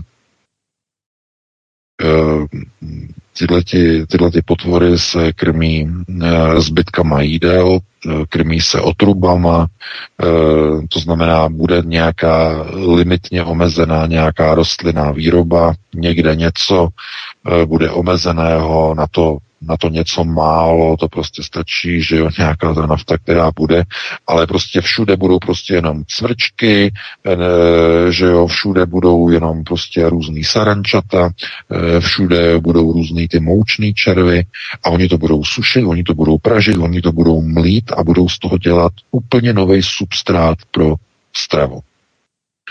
No a to je prakticky s minimálníma nákladama. Chápete?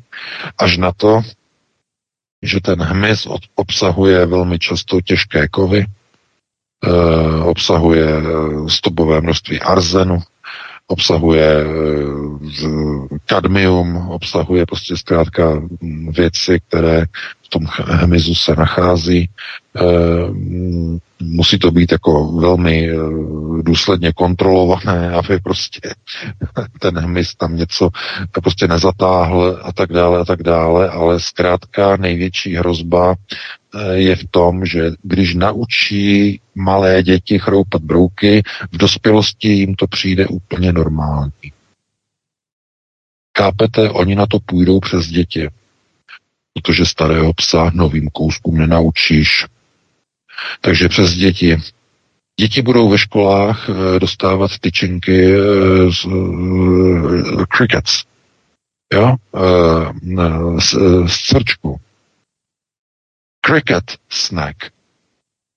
Aha, budou chroupat, že jo, bude to v čokoládě, bude to mletý, prosím vás, ty cvrčky nebo cvrčci nejsou v celku, jo, ty jsou rozemletý na substrát je to přidaný do nějakého toho pojiva a tak dále a tak dále. To znamená... Filé třeba, jako filé například. No, no, no, no, ale to je úplně, to je úplně rozsekaný, jako jo, to je na, na prášek doslova. Toho cvrčka v tom z toho vůbec neidentifikujete. Ale zkrátka budou to prostě jíst, tohleto zvyknou si na to a, a Chápete, to je, vy, vy, vy jako rodič to kontrolovat vůbec nemůžete, protože vy nevíte, co dají na talíř v té školní jídel, jídelně eh, nebo v tom automatu v té škole, co to dítě prostě si koupí, že jo. Tam uvidí prostě tyčenku v barevném obalu, že jo. A tam nebude prostě to zvíře nakreslený. To bude jenom tě, těma malýma písmenkama, že z čeho je to vyrobený, tak oni třeba tam řeknou a například od uh, produkce udržitelná ži, uh, udržitelná živá struktura nebo udržitelný živý zdroj bílkovin. Nebude tam napsáno cvrček, cricket, ne, eh, protože to by třeba lidi vyděsilo, bude to tam prostě takhle, jo, že to je zase udržitelný, pořád udržitelnost, udržitelnost, chápete, tak to tam bude napsaný a no a co, tak lidi se řeknou, co to je, tak je to saranče udržitelné, nebo crček udržitelný, nebo moučný červ udržitelný, no něco takového to bude. A když tohle to bude jedno jídlo, druhé jídlo, jedna tyčinka, druhá tyčinka, bude z toho mouka dokonce, no tak v nějaké chvíli lidi řeknou, aha, tak tahle ta, ta udržitelná mouka stojí 10 korun kilo. Ta mouka z té pšenice stojí 160 korun kilo. Co koupíš? Řekni mi, co koupíš. Ne, řekni mi jinak. Co si můžeš dovolit za ten svůj sedminový plat v Česku dovolit si koupit? A máte hotovo. Máte rozhodnuto, máte vymalováno. Můžete dát krk na to, co poletí do toho vozíku nákupního. Ne teda u všech lidí, ale u většiny lidí. Ti si nemůžou vybírat. Ty na to nemají, aby tam pořád byla ta pšenice. Ty půjdou do cvrčku, půjdou do uh, sarančat. Takže hm, znovu, je to všechno přes peníze. Přes peníze, všechno je přes peníze. A myslíte si, že lidi by uh, nakupovali ty hnusné co, jako, co se tam u vás prostě prodává, uh, takový ty neidentifikovatelný, barvený, měkký salámy, uh, je tam nějaký ten drůbeží separát, nebo jak se tomu říká, že by to lidi kupovali, kdyby měli peníze na ty dobré kvalitní potraviny. Ne, nekupovali by je. Zkrátka je to kvůli Eh, nízké eh, tržní síle, nízké kupní síle. Eh, průzkum OSN to potvrzuje. Česká republika na předposledním místě, že respektive, když je to obráceně, tak na druhém místě e, zemí, kde nejvíce poklesla reálná mzda. No a tohle to je zkrátka důsledek. To znamená, hm, v dnešní době už se těžko uh, jako lidem něco vyčítá, protože lidi vám hned řeknou, uh, já si to lepší nemůžu dovolit. No a nemůžete potom s tím člověkem polemizovat, protože on má pravdu, on si nemůže dovolit to lepší. No, však tohle je jedna z věcí, že nám píšou taky do redakce, Eh, lidé a eh, zrovna paní nám napsala, že jak sleduje, jak chodí nakupovat, eh, že zmizeli z obchodu, kam chodí, do nějakých těch supermarketů, že zmizela ta dobrá šunka od kosti. Jo, ta šunka od kosti je nejkvalitnější samozřejmě. No jenže to je taky nejdražší, že jo. No, že jí prostě řetězec, eh, že jí prostě přestal kupovat. Jo, jí řekl. Uh, že prostě to nikdo nekupoval, teda nikdo, no tak někdo zřejmě, zřejmě jo, ale ne asi v těch objemech, aby se to tomu řetězce vyplatilo. Dobrý masa, že jo. Nekupujou řetězce už vůbec. Najednou někam jdete, uh, prostě není, najednou to prostě zmizí, chápete? Uh, já nevím, jako, jak tam můžete prostě přežít, jako jo, prostě jít z takový ty nekvalitní věci. Jo. E, ta nízká příjmová síla je opravdu, je ubíjející, opravdu ubíjející. A e, uběhlo 33 let a Češi by měli říct, stačilo to dost, musíme mít e, platy reální mzdy silnější a bližší tomu průměru ve vyspělé Evropě bližší reálné mzdy. Ne tohleto. Takže eh, tohleto zase bylo s přesahem. Máme 21.04. Vítku, dáme si nějakou přestávku, eh, dáme, eh, nebo Pavel tam dá nějaký dvě pěkné písničky a potom bychom se pustili do telefonických posluchačů. Určitě, já se odsunu trošku za buk a budu tady tak nějak eh, trošku sledovat pozdálí a Pavel to povede. Samozřejmě se rozvíte, milí posluchači, telefonní číslo, které znáte z Pavlovíč jiných pořadů a na které potom můžete volat. Takže Pavle, zahrajeme si. Jasně, samozřejmě já jsem měl vykulej mikrofon, omlouvám se, takže dáme tam jednu písničku, kterou mi poslal teď eh, kolega Michal. Nevím vůbec, co to je, ale dáme ji tam. Prosíme, pomožte nám s propagací kanálu Studia Tapin Rádio Svobodného vysílače CS. Pokud se vám tento nebo jiné pořady na tomto kanále líbí, klikněte na vaší obrazovce na tlačítko s nápisem Sdílet a vyberte sociální síť, na kterou pořád sdílíte. Jde o pouhých pár desítek sekund vašeho času. Děkujeme.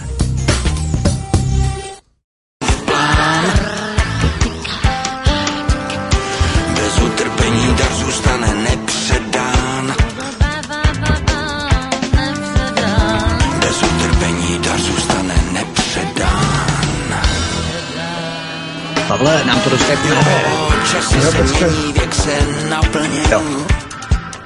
Jo, dobrý, dobrý. Okay. Jenom zajímavé, co to je. Jo, jo, dobrý, do Skypeu to. Blesku Ale ven to šlo. Slyš hromu dunění.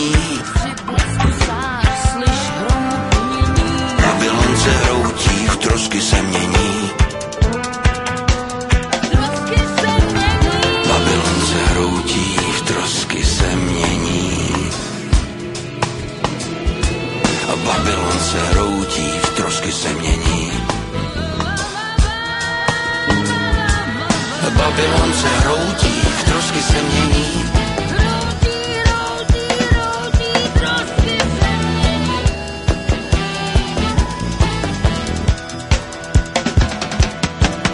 Babylon se hroutí, Babylon se hroutí, Babylon se hroutí, Babylon se hroutí, Babylon se hroutí.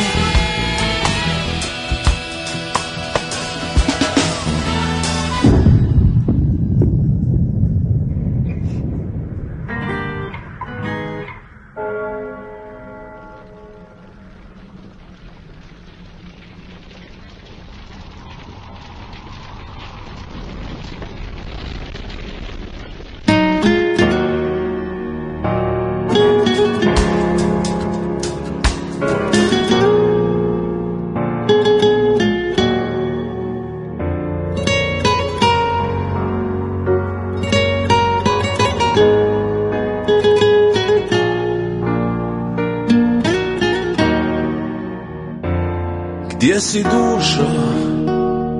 U trenu prošla godina Još jedno proljeće. Zar je moguće? Ima li netko kraj tebe? Dok vjetar njiše borove Gdje smo nestali? Lome me valovi Iako drugu pogledam Neka sam proklet dušo znaj Nek me nema nikada Volio bi da si tu Da je sve ko nekada. Opet samo ti i ja Budi razlog za moj dan. Al je to daleko?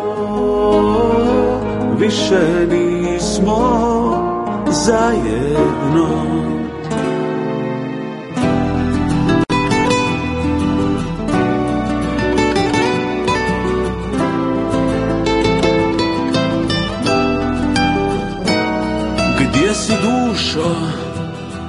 Možda si negdje sama, a kiša ubija led u grudima. Ima li netko kraj tebe, dok vjetar njiše borove, na tebi haljina, meni najdraža.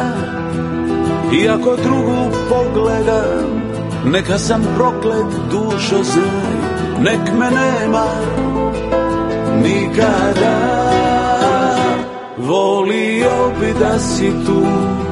Da je sve ko nekada Opet samo ti i ja.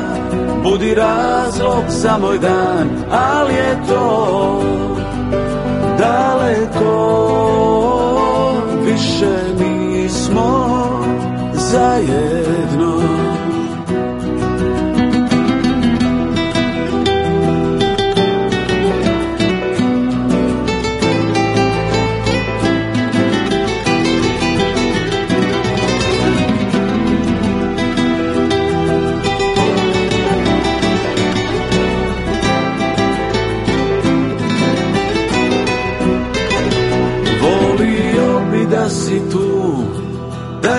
sveko nekada, opet samo ti i ja, budi razlog za moj dan, ali je to daleko, više nismo zajedno.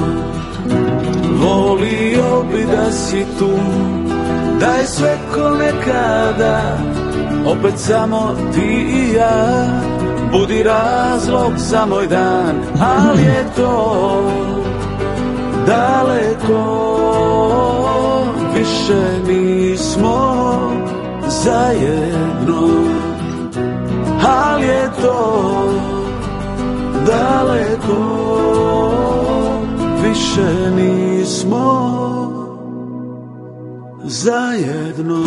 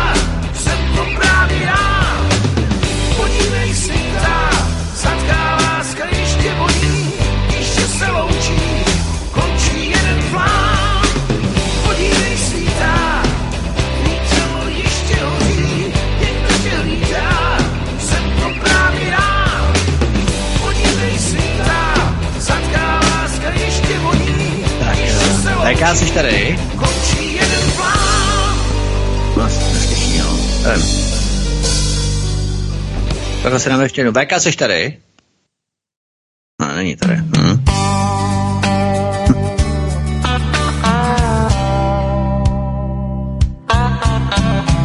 Noc byla jasná a teplá, jak tvá hebká tvář. Zbývá už jenom pár chvil, než zbudí tě sluneční zář.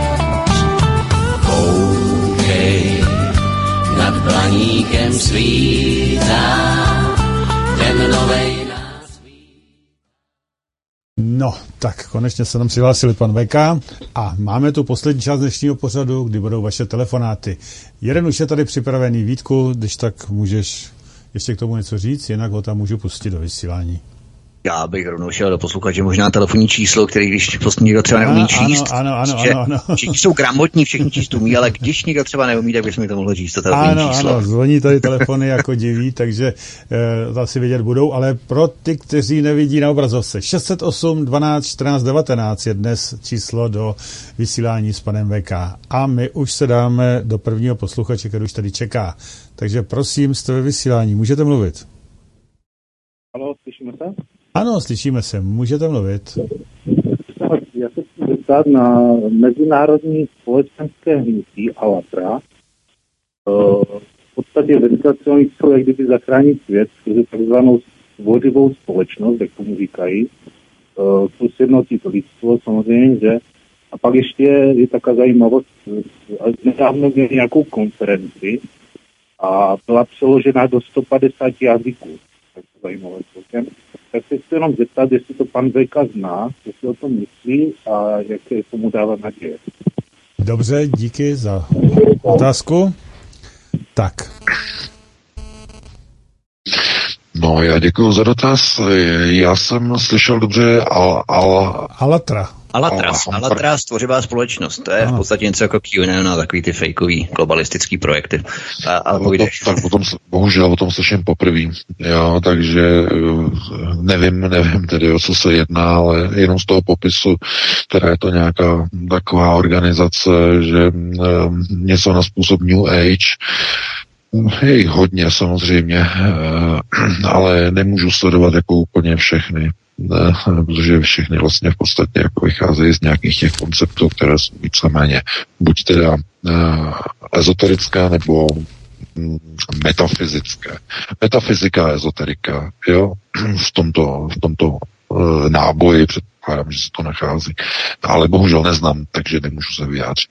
Já si myslím, my jsme se totiž VK bavili o tom, eh, i než dáme prostor dalším posluchači, že bychom 23. prosince, kdy budeme dělat poslední podat tento rok, tak bychom mohli tak nějak bilancovat, plus samozřejmě perspektivu výhled na příští rok, eh, tak nějak trošku předjímat, anticipovat, predikovat, ale mohli bychom právě do té bilance zahrnout právě tyto fejkové globalistické projekty typu eh, QAnon, Nesara Gesara, Alatra, tedy tvořivá společnost a tak dále, v podstatě, protože to jsou eh, jaksi věci, které by opravdu zasluhovaly patřičný komentář a rozvedení, tak by bylo možná dobré právě nějakým způsobem se na to podívat. Co myslíš?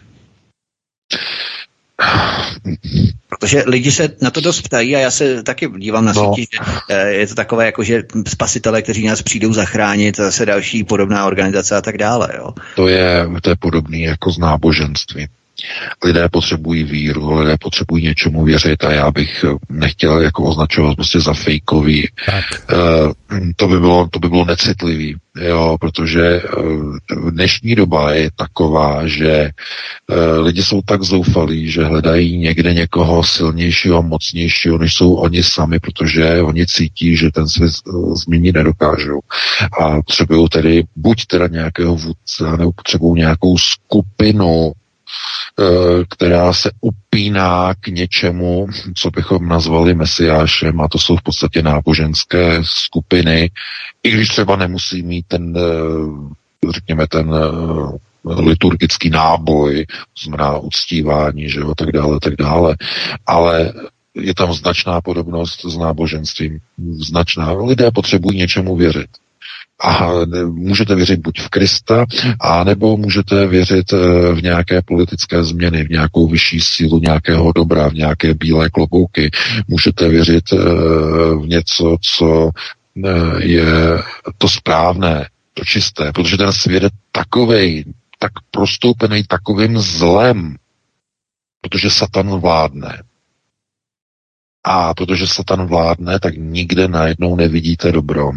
Těžko se nachází dobro a když uh, jsou lidé v takovéhle uh, situaci, tak zkrátka potřebují někde nějakou naději. Takže já se tomu bráním uh, označovat někdy něco za něko, něco fejkového. Každopádně znovu je třeba říct, že jsme v situaci, kdy musíte umět pomoci vlastní rodině. Tam začíná a končí vaše bojové pásmo. E, Navíc eh, se nevzmůžete, protože navíc sílu mít nebudete, ale za vás to nikdo neudělá na té bojové frontě prvního kruhu. To znamená, tam musíte bojovat se vší silou. To stačí. Nic dalšího není po někom prostě vyžadováno. A jestli někomu posilování vnitřního kruhu Eh, pomáhá nějaké uh, združení v rámci nějakých organizací, tak to není proti ničemu. Jo, to prostě vás jenom třeba pobu- eh, pomůže vás to nabudit mentálně, že jo, nabudit, abyste skutečně se takzvaně nabili lidma společného cítění a společného vnímání. Takže já bych to neza, neza, nezatracoval, nezavrhoval. Není to třeba můj šálek kávy, já jsem konceptuál e, svým založením, ale e, lidé opravdu potřebují určité, e, řekněme, propojení s ostatníma lidma na metafyzické, mm, mohlo by se říct, metafyzické úrovni, to znamená, takhle bych na to reagoval a pustíme se do dalšího volajícího. Tak je tu další ve vysílání. Věřím, že stále zůstal na telefonu, prosím. Jo, jo, nevypad jsem. Tak. Dobrý večer. Dobrý večer. Chtěl bych se zeptat, co ví pan VK o nejstarších dochovaných textech, jakými jsou indické védy a o čem skutečně, to bych jako potrhnul, skutečně pojednávají a jaký mají význam. A proč pan VK vychází z židovských textů, které jsou mladšího data a zda jim lze vůbec věřit. Díky moc, budu poslouchat. Pěkný večer. Díky. No, Děkuji za dotaz. No tak eh, já o tom píšu ve své druhé knize poměrně důkladně. Eh, eh, nevím, někdo říká, že o tom nepojednávám. Já to pouze nepíšu na Aeronetu, ale dávám to do knih, takže proti tomu bych se ohradil. A co se týče židovských textů, že jsou mladšího data, no, hm, jak to říct kulantně a nikoho neurazit. Eh, mnoho z těch textů je, je převzato z mnohem starší doby, akorát to židé o tom neříkají a nemluví. Eh, minimálně, minimálně věci, které uh, jsou, které se pohybují okolo, okolo kabalistických textů.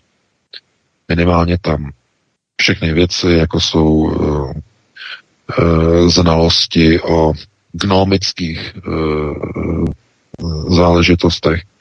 Uh, gnomum, gnózis, gnóze a gnomum, uh, všechny tyhle ty uh, síly, hmoty, síly energie, prostupování živého, neživého, kabalistické záležitosti jsou staré stovky tisíc let. To, a to nemají židé ze své hlavy nemohou mít. Převzali od architektu jako národ vyvolený, národ správců Progos. Takže pozor, Jo, pozor na to, jaké je datování. Ano, hranice 6000 let před naším letopočtem je uměle nastavená historická hranice. Židé si tam nastavili počátek svého tzv.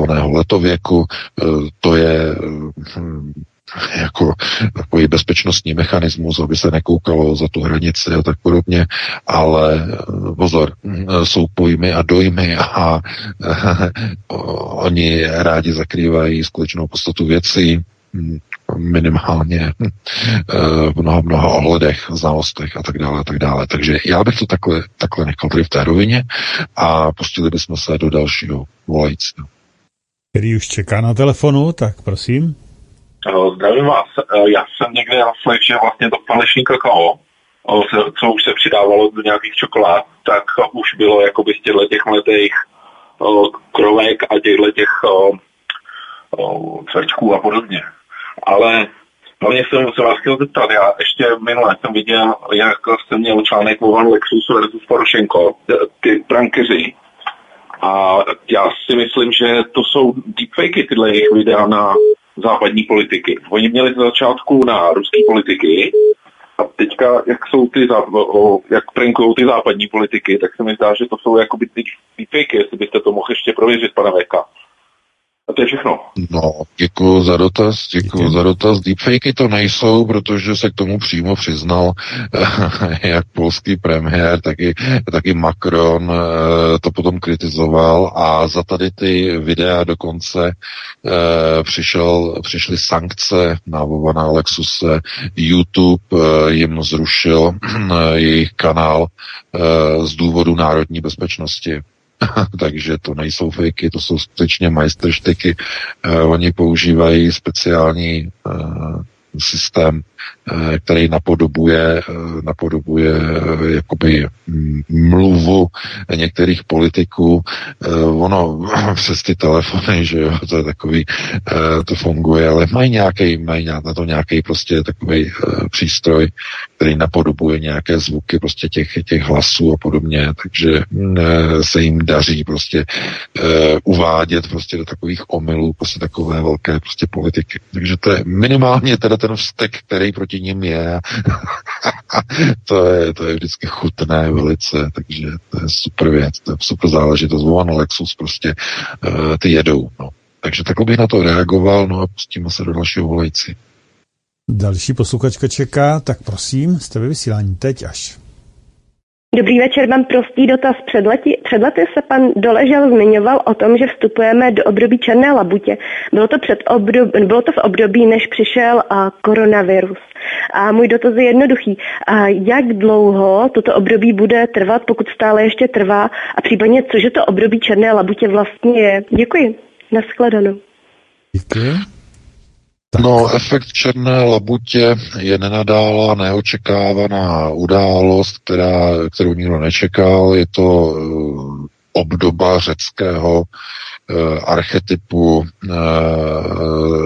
takzvaně jako bůh ze stroje, tedy klasický tedy model Deus ex machina, a e, černá labuť teda ve finančních trzích znamená vlastně nějakou katastrofální událost na trzích, kterou nikdo neočekával. A dá se to přenést vlastně do společenských systémů, společenských tezí, které potom e, v rámci e, tedy procesu řízení trvají nějakou periodu a bude to tedy solární rok, e, nebo je to rok, eh, který eh, je nějak jinak prostě definovaný. Já jsem přímo nezaregistroval ten konkrétní pořad s panem Doleželem, takže nevím, v jaké souvislosti to bylo míněno, myšleno. Takže bohužel víc k tomu asi říct nemůžu. Takže takhle bych na to reagoval a pustíme se na dalšího posluchače. Ano, další čeká v pořadí, prosím. Lidem u telefonu Petr. Já bych se chtěl jenom tak zeptat, eh, když pan VK říká, jakoby, že vlastně vládne eh, ďábel, vládne zlo a že lidi nemají naději, tak proč jakoby nenabádat lidi, aby hledali Boha. Lidi zapomněli na Boha a dobro existuje a Ježíš Kristus, eh, když byl na, na zemi, tak celou dobu mluvil o tom, co se bude dít a přesně to, co říkal, tak se děje. Tak je potřeba, aby, aby si lidi, aby lidi hledali Boha. Jiná záchrana není. Mhm. Děkuji. Naschle. Naschle.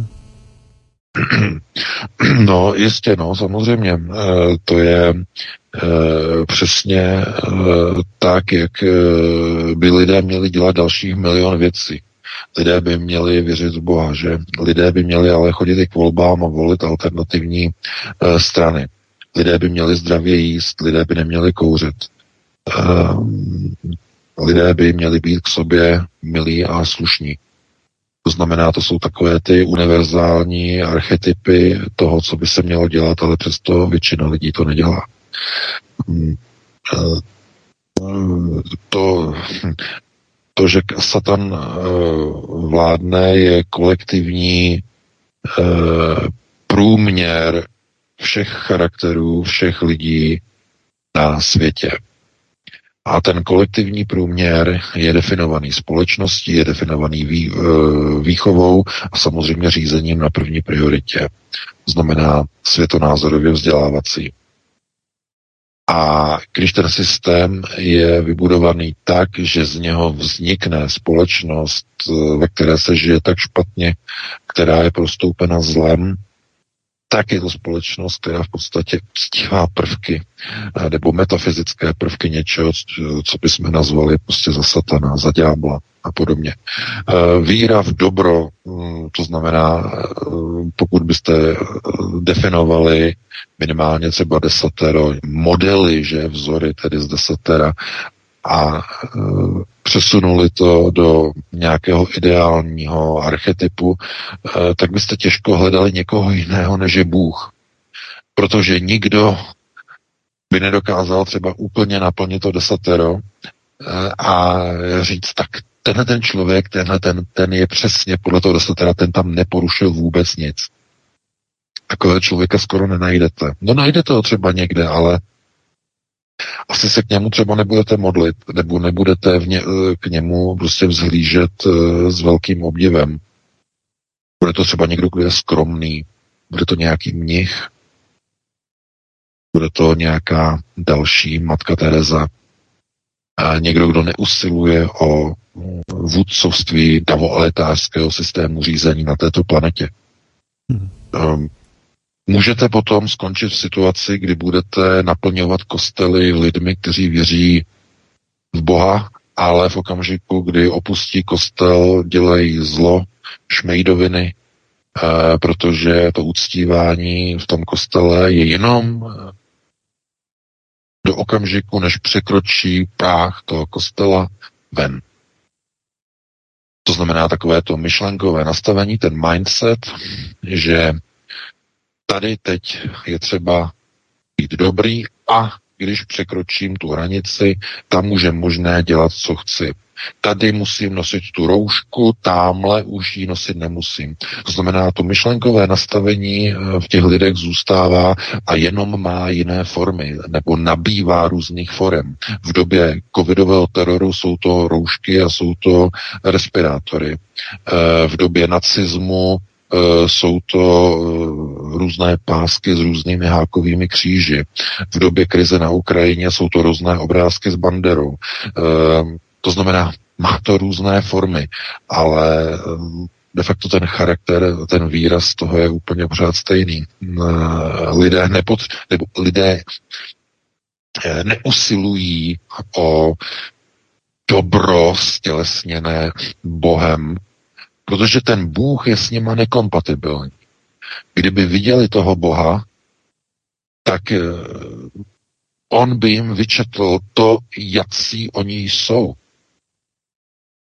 A věřte, že reflexe s dokonalou entitou je pro člověka zničující. Nízkost, špinavost, pomíjivost lidské entity v porovnání s Bohem, s dokonalou bytostí, je neustojitelná, je spalující obrovským žárem žehovy a spálí danou entitu na prach. Proto trtivá většina entit v unitáru je přitahována Herešavem slunce, které nikoho, tmavé slunce, černé slunce, které nikoho nespálí. Proto v mnoha ohledech zlo, temnota vládne. Hmm. Protože zvládnout vystavení Žehově, tedy dokonalé entitě pro nedokonalého člověka, je smrtelné. Když tak. mluvíme o lidském bytí, o lidském bytí jako takovém, samozřejmě to je s přesahem, eh, že v unitáru se hmota nebere v tom rozmezí trojrozměrného chápání, jako máme v našem prostoru. Ale doufám, že rozumíte, o čem, čem hovořím. Hmm. Takže takhle bych na to reagoval, no a pustíme se do dalšího volajícího. Já jenom velmi v rychlosti doplním to velmi inteligentně a naprosto geniálně vystihli bratři Mrštíkové v roku na vsi. Takovou tu pokryteckost, eh, licoměrnost těch lidí, kteří v neděli jdou zbožně do kostela, si spovídají se a tak dále, a potom páchají ty hříchy přes celý ten týden a myslí si, že když v neděli půjdou do kostela, tak se všechno spraví a bude to všechno v pořádku. To je úplně přesně to, co se mi vybavilo, když se VK mluvil o tom, eh, že v podstatě lidé, kteří chodí do kostela, ne, nesplňují nesplňují určitý charakterové, nesplňují ty charakterové předpoklady, které by měly, tak to přesně rok na vsim bratří mrštíků naprosto geniálně vystihuje. Ale to je jenom tak trošku postscriptum. Pojďme do dalšího posluchače. Já jenom ještě taky řeknu, i ta posvátná půda v kostele už není posvátná, protože právě teď někde proběhla zpráva, že byl zavražděný nějaký varhaník přímo v kostele, nějaký mladý kluk, který si tam přišel zahrát jen tak na varhany. A druhý varhaník prý to nesnes a tak ho tam prostě zavraždil. Takže docela zajímavý, to proběhlo důvěrohodné české televizi, takže pozor na to. Beru dalšího do vysílání.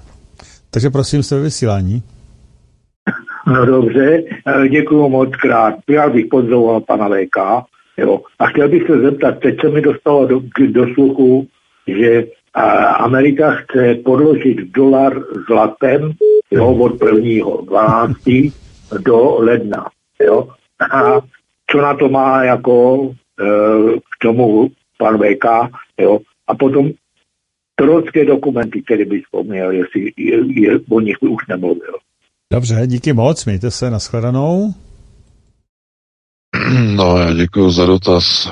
No, eh, od do, od do podložit dolar zlatem, eh, to bych si dovedl představit jenom ve chvíli, když něk, kdy někdo potřebuje někdo eh, ze šíbru z Fedu vytáhnout zlato z amerických valutů a uh, honem rychle, než přijde něco velkého špatného příští rok kvůli Ukrajině a kvůli systému řízení. To by mě vůbec nepřekvapovalo. Pokud někdo potřebuje vytáhnout zlato, tak uh, od do na nějakou dobu udělají směnitelnost uh, zlata za dolar, aby mohli to zlato vytáhnout. Panečku, to je nasaté chucpe. No, ale to mě vůbec nepřekvapuje. Uh, uh, ale tam ten dotaz se týkal ještě druhý, tam byl dotaz, uh, jestli, jestli... Dokumenty nevím, ale šel bych na dalšího posluchače, protože mi přece nepreferuje jeden dotaz. No, no, no, pustím se to, je, to je přesně to riziko, že zapomeneme ten druhý, vždycky to říkáme. No. tak. Takže další posluchač, Michal, prosím, Michale. Ano, ano, dobrý večer. Já jsem se chtěl zeptat, teda připomínka k předposlednímu posluchači, já osobně teda eh, se bojím fanatické víry, fanatických věrců eh, vše, všech druhů, ale můj dotaz zní eh, takhle. V minulých dnech, myslím, že snad dokonce včera, paní senátorka Hamplová Eh, měla v Senátu mluvila o tom školení a cvičení eh, ukrajinských vojáků a eh, Černochová jí na to odpověděla, že právě proto se školej ty vojáci u nás, aby se nemohlo jako říct, že eh, my jako země člen, členská v NATO eh, školíme ty vojáky u nich a že by to bylo vlastně vstoup, to by bylo vstoupení do války. Tak jsem se chtěl zeptat pana VK, jaký má na to názor, eh, protože, protože Jo, no, je, je, je v nemocnici, to už je, to už je věc druhá, ta paní Hamplová, to s tím asi nemá nic společného.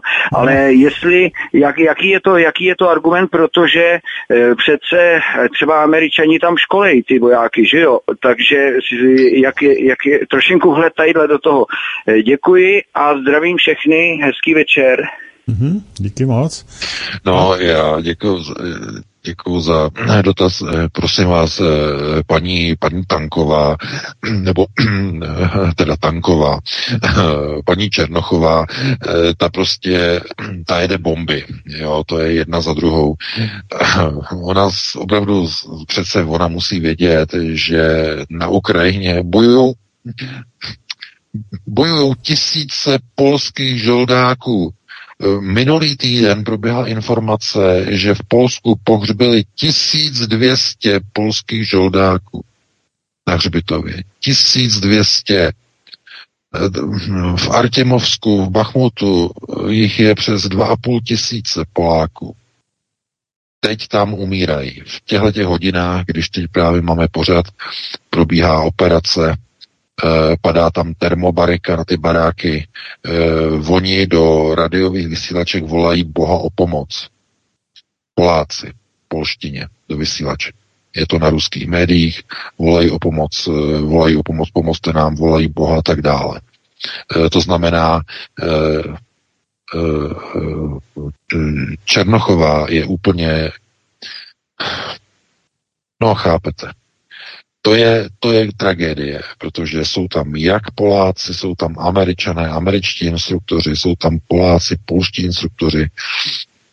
Eh, eh, v, na západní Ukrajině eh, v, tam je přímo výcvikové centrum, jsou tam Britové, tam uh, mají svoje lidi. To znamená, tam by se klidně mohli prostě cvičit ti Ukrajinci v tom Užhorodu, tam u těch hranic eh, slovenských, e, úplně normálně. Tam by mohli být e, nějaký ti čeští e, instruktoři a tak dále, kdyby jako fakt to mysleli vážně. Ale ne, Prosím vás, tohle to vůbec ne. E, za prvé je to strašně málo. V pěti turnusech po 800 lidech nějakých 4 tisíce lidí v rámci celého roku 2023. Co to je? To je nic. To je, to je kapka v moři. Kápete? To nemá s tím nic společného. Oni potřebují ty Ukrajince přesně, na, přesně obráceně, přesně naopak. Oni potřebují ty Ukrajince přivez té Ukrajiny a nasáčkovat je na jednotlivé útvary a posádky v České republice, aby začaly školit české vojáky pro řekovou novou doktrínu. Tažení na Rusko. Kvůli tomu oni potřebují instruktory z Ukrajiny, aby se známili české vojáky, jak bojují Rusové, jakou mají techniku, jaké mají způsoby boje, aby připravili české vojáky. Kvůli tomu oni přijedou do České republiky. To je ten hlavní důvod. Protože kdyby chtěli eh, opravdu jenom cvičit uh, ukrajinské vojáky, tak by nebyly cvičeni v České republice, ale v Polsku. V České republice nejsou zbraně, kterými budou ti Ukrajinci potom uh, na té frontě bojovat. Vždyť, vždyť tam už se teď bojuje jenom se zahraničními západními vozy, tam jezdí Ukrajinci v Humvees, jezdí tam v britských mastifech, e, mají tam britské houfnice, mají tam americké M777. Nic z toho Česká republika nemá. Chápete, na, na čem budou ti vojáci cvičení v České republice? Ani jeden z těch západních systémů v České republice není, který je teď používán e, na ukrajinské straně na frontě. Tam jsou všechno západní systémy, západní zbraně, západní auta, západní transportéry. Tak s čím budou cvičit v té České republice? Oni ani, oni ani tu, tu záminku si neumí vymyslet, aby byla důvěryhodná. Vojáci se tomu smějí, píšou nám do redakce, píšou nám, že oni nebudou mít na čem cvičit. Je to všechno podvrh. Píšou takové věci o Černochoví přímo důstojníci ČR nám píšou do redakce, co si oni myslí. To není publikovatelný vůbec. Chápete? Takže e, Řehka e, vyhlásí doktrínu, že se musí ČR připravit e, na, na konfrontaci a na střetnutí s Ruskem a Černochová přiveze Ukrajince, aby proškolili českou armádu. Takhle zhruba to vidí vojáci České armády, hmm. kteří nám píšou. Dobrý. Zhruba takhle. Berem dalšího Takže jdeme do dalšího, jdeme do dalšího volající. Ano, ještě připraven dávno, prosím. Dobrý večer, Jirka Hostivář. E, jenom se tak zeptám, kdyby volby mohly něco změnit, tak by je dávno zrušili. Tak jestli někdo z vás ví, jak to vypadá v současné době v Brazílii. Děkuji a budu poslouchat. Hmm?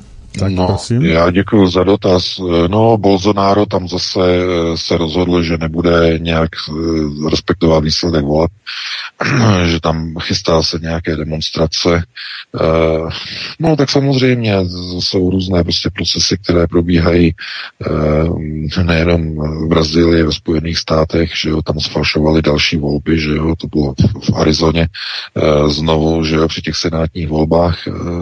Zkrátka to je připravený ať je to Arizona, nebo ať jsou to prezidentské volby v Česku, prostě někdo není, někdo není žádoucí, prostě tak se to ošéfuje, že jo. Ošéfují se systémy. Uh, chápete? Proto uh, kdokoliv dneska chce cokoliv dělat, musí mít prostě musí mít všechno pojištěné na všech frontách. Ne každý prostě to může uh, prostě zvládnout a Bolsonaro třeba cítí, že tam prostě probíhaly nějaké prostě zásahy ze Spojených států při těch volbách a tak dále a tak dále. Uh, takže takhle bych na to reagoval, no a pustíme se do dalšího volajícího. Tak, další volající zase čeká ze Slovenska, myslím, prosím. Áno, dobrý večer. Ja by som vás chcel pozdraviť a chcel by som sa spýtať. Mám pocit, že pán VK čítal knihu od pána Helsinga Kto sa bojí smrti. A ja by som len chcel, či by sa teda mohol vyjadriť k tomu, že akú váhu dáva tomu obsahu, alebo ako to brať taký nejaký názor na to, ak to teda čítal. Děkuji. Mm, díky. Tak prosím. No ano, samozřejmě. Já jsem zrovna říkal, že to je jedna kniha, se kterou je dobré začít, protože je to taková ta lehčí, eh, eh populárně naučná literatura eh, pro začátečníky, stravitelnější, i když to může být trochu děsivé, ale eh, takový ten eh, jako první, první vlastně jako seznámení s určitými eh, tady těmi záležitostmi. Je to dobrá kniha, eh, já bych ji doporučil. Eh, každopádně tam, jsou tam některé věci, které mm, nejsou tak úplně vysvětlené, jak by měly být vysvětlené. Minimálně tak jako tam není zdůvodněno, nebo není tam zdůrazněno, že prostě mm, Eh, proces eh, vlastně komunikace eh, s jakýmikoliv entitami v unitárním prostoru je velice velice, velice zrádný v tom, že ty entity odpovídají naší představě reality. A v tom je zákeřnost unitárního prostoru stejně, nebo Unitár si můžete představit jako astrální rovinu, někdo ji nazývá astrální rovina, když to není úplně přesné.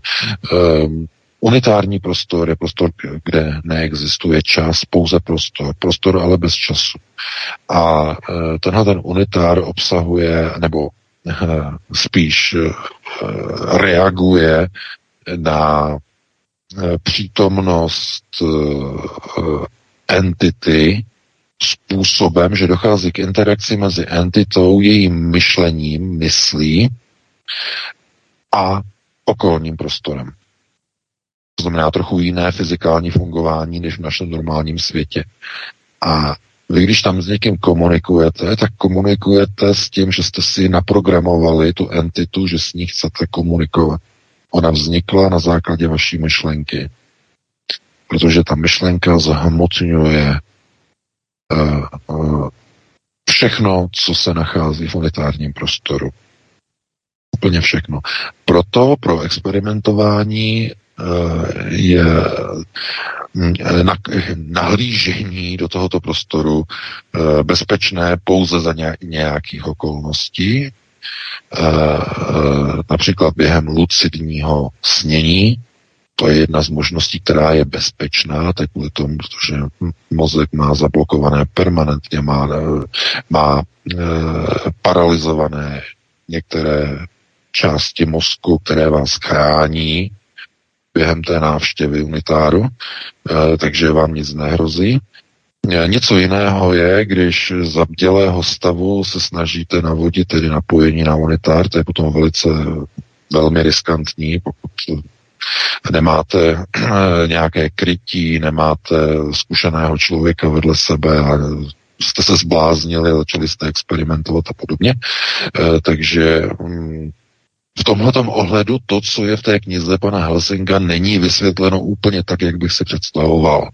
Aby lidi prostě neměli představu, že takhle to bude vždycky a takhle to bude i v jejich případě, až třeba budou e, na Prahu smrti a budou prostě umírat, takže to bude vypadat. To by bylo trochu opravdu, opravdu mm, eh, velmi zjednodušené. Asi tak bych na to reagoval. No a e, pustil bych se do dalšího volajícího. Tak, prosím, jste ve vysílání, můžete mluvit. Eh, dobrý večer, tady Petr. Já bych měl informaci jenom ohledně těch uh, kobylek a tady toho jídla, že ve škole už syn v osmý třídě dvakrát měli jakoby ochutnávku. Za, za prvý jako byla nějaká akce školy a nějaký návštěvy a i výdelně jim to dávali ochutnávat. Během teda těch osmi roků ve škole to už proběhlo dvakrát. A další věc jsem se chtěl zeptat uh, pana VK, že jsem asi rok, když byla výměna papeže, byl ve Vatikánu ve svatopeterský kapli. Bohužel jsem na vozíku a oslovil mě tam jakoby v kápí takový, uh, no, jako známe ze středověku, prostě v kápí s provazem, no, jsou tam jako svázaný provazem a dostal jsem, dostal jsem jakoby uh, takovou svatou kartičku a od té doby to byla dovolená a od té doby jsem začal mít horečky a všechno možné, takže celou tu dovolenou uh, jsem jako měl v horečkách. Tu kartičku jsem v práci založil do šuplíku, zapomněl jsem na ní. V tu dobu jsem byl zdravý a když jsem tu kartičku zase objevil a šách jsem na ní a měl jsem jako, že lichý, jsem si myslel, že to je dobro jakoby ohledně věřících a takhle toho křesťanství, že bych jako jí mohl někomu jakoby darovat, tak jsem znova omarodil, jakoby hrozně jako docela silně. A od té doby jsem si to nějak spal dohromady, že když se jí nedotýkám, a uh, tak jsem jakoby zdravý, ale potřeboval bych se jí nějak zbavit asi nejspíš, protože se jí docela bojím dotknout, jak bych to měl provít. Já vím, že to je možná nesmysl, ale uh, bohužel to takhle funguje, jestli byste mi mohl poradit. Ano, díky moc. No, to je právě, to je právě, jak jsem mluvil o té kabale. E, živé objekty, e, neživé objekty, energie, síly, e, zlo schované do hmoty, zlo schované do studených předmětů, láska do živých, teplých předmětů a podobně, e, to je vysoký stupeň kabaly. A to, že, to, že Vatikán je teď ovládaný antikristem, to je zjevné. A proto bych se nedivil, že někdo e, by předal takovouhle věc, která je v podstatě Mm, eh, no, na úrovni něčeho, co nemá nic společného s Vatikánem, ale pokud v té kartě je opravdu tato zlá energie, tak je to witchcraft. Je to čarodějnictví a takové věci jsou vysoce nebezpečné. Mm, jenom, když se jich člověk prostě dotkne, tak e, oni naruší energetické dráhy v těle člověka takzvané čakry, vohnou je, vykloní je z vašeho těla, e, začnou okamžitě nemoci. No, to, že ně, co s ní udělat, no tak když ji spálíte, tak de facto teď záleží na tom, jestli není na tu kartu použi, použitý nějaký, e, nějaký systém vázání vazby formou e, přijetí a odnětí, e, protože jsou některé, některé witchcrafty, které jsou takto zákeřně prostě modulované, to znamená, vy, když něco přijmete, tak se toho zbavíte jedně tak, že znovu někomu jinému darujete Kdybyste tu kartičku zničili, tak eh, to zůstane na vás. Ale já nevím, jestli se to týká tady té karty podobně, to jsou strašně nebezpečné věci. Opravdu, eh, Vatikán je pod kontrolou Antikrista a tam brát od někoho cizího jakékoliv obrázky, něco je opravdu, může to být myšleno dobře, ale v dnešní době prostě to je těžké někomu věřit jo, někomu prostě v nějaké kutně, nějaké sutaně. Takže mm, nemám na to nějaké rozřešení, jako co s tím dělat. Jo, to se musíte podív, eh, obrátit na někoho, kdo se eh, zabývá uh, okultními záležitostmi, zabývá se tedy witchcraftem a dokáže identifikovat, co je to za kartu, dokáže z ní tedy vyidentifikovat, jakým, jakým slovem nebo jakými slovy je tedy protkáno vlastně to, co je v ní jakoby zapleteno, že jo, zápletek v té kartě. To, tohle to už je opravdu, to je vysoký witchcraft, to už to ani tady já nebudu prostě prostě jako rozebírat. E, e, opravdu, tak. ale nelze od nikoho nic brát. Opravdu nic brát. Když budete někde v kostele, e, když budete někde v kostele a tam prostě někdo, budou, někdo bude nabírat nějaké, nebo nabízet nějaké obrázky svatých a podobně, opravdu nedotýkat se toho, nebrat to, protože to může být s nečistými úmysly, zkrátka konané jakkoliv. Takže takhle by na to reagoval půjdeme na další.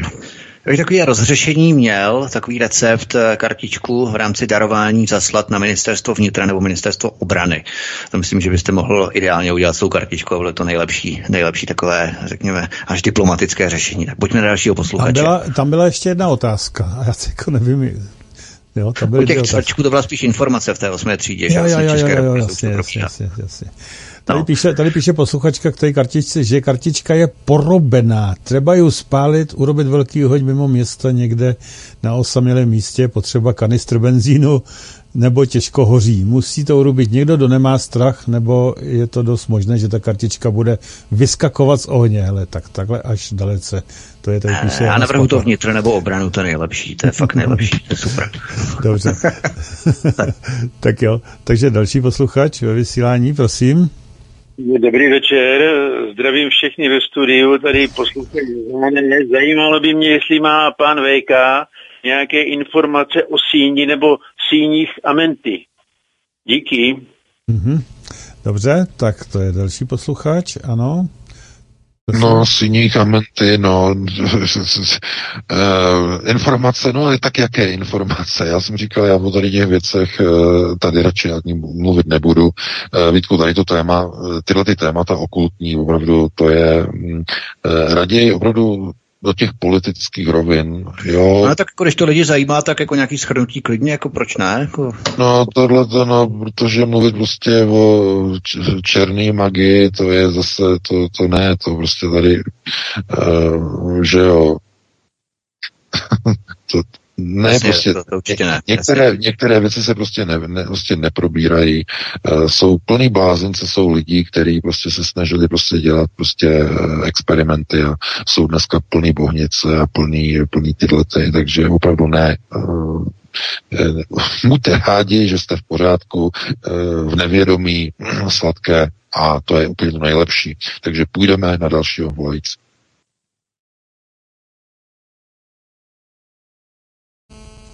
Tak teď tak. nevím, eh, asi další posluchač, jo?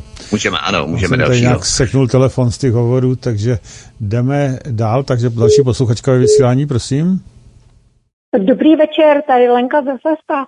Já mám jenom dvě poznámky. Jedna je o tom, že prý ukrajinští vojáci jsou už dávno na Libavě, i když to ještě neschválil Senát, ani prezident nepodepsal. A za druhé, co se týká těch brouků a švábů, které nám chtějí nutit, aby jsme jedli, uh, tak obsahují jejich prostý chytin a chytin je biopesticid.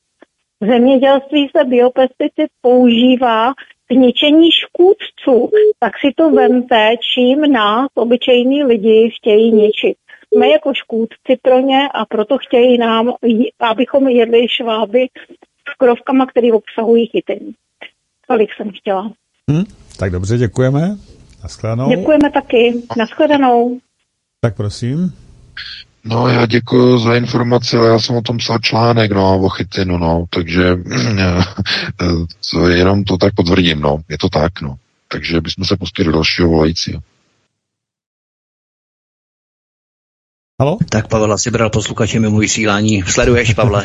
no právě, on si to nějak, tady úplně ten telefon se zbláznil, protože to je, to je hovoru a já to tady přepínám mezi sebou a už jde další, takže vám mu rovnou do vysílání. tak prosím, jste rovnou ve vysílání, můžete mluvit. Dobrý večer, tady je vlastník Střebíče. Hezký večer. Já chci jenom říct, jaká by to byla legrace, kdyby ty ukrajinské vojáky neškolili u nás v České republice, ale Afgánci. Jo. Teď jsem, ani já jsem dost nerozuměl otázce, kdy, jaká by to byla legrace? Jaká by to byla legrace, kdyby je školili Afganci? Protože jak odtáhli potom tady ten západ se střenou pohánkou.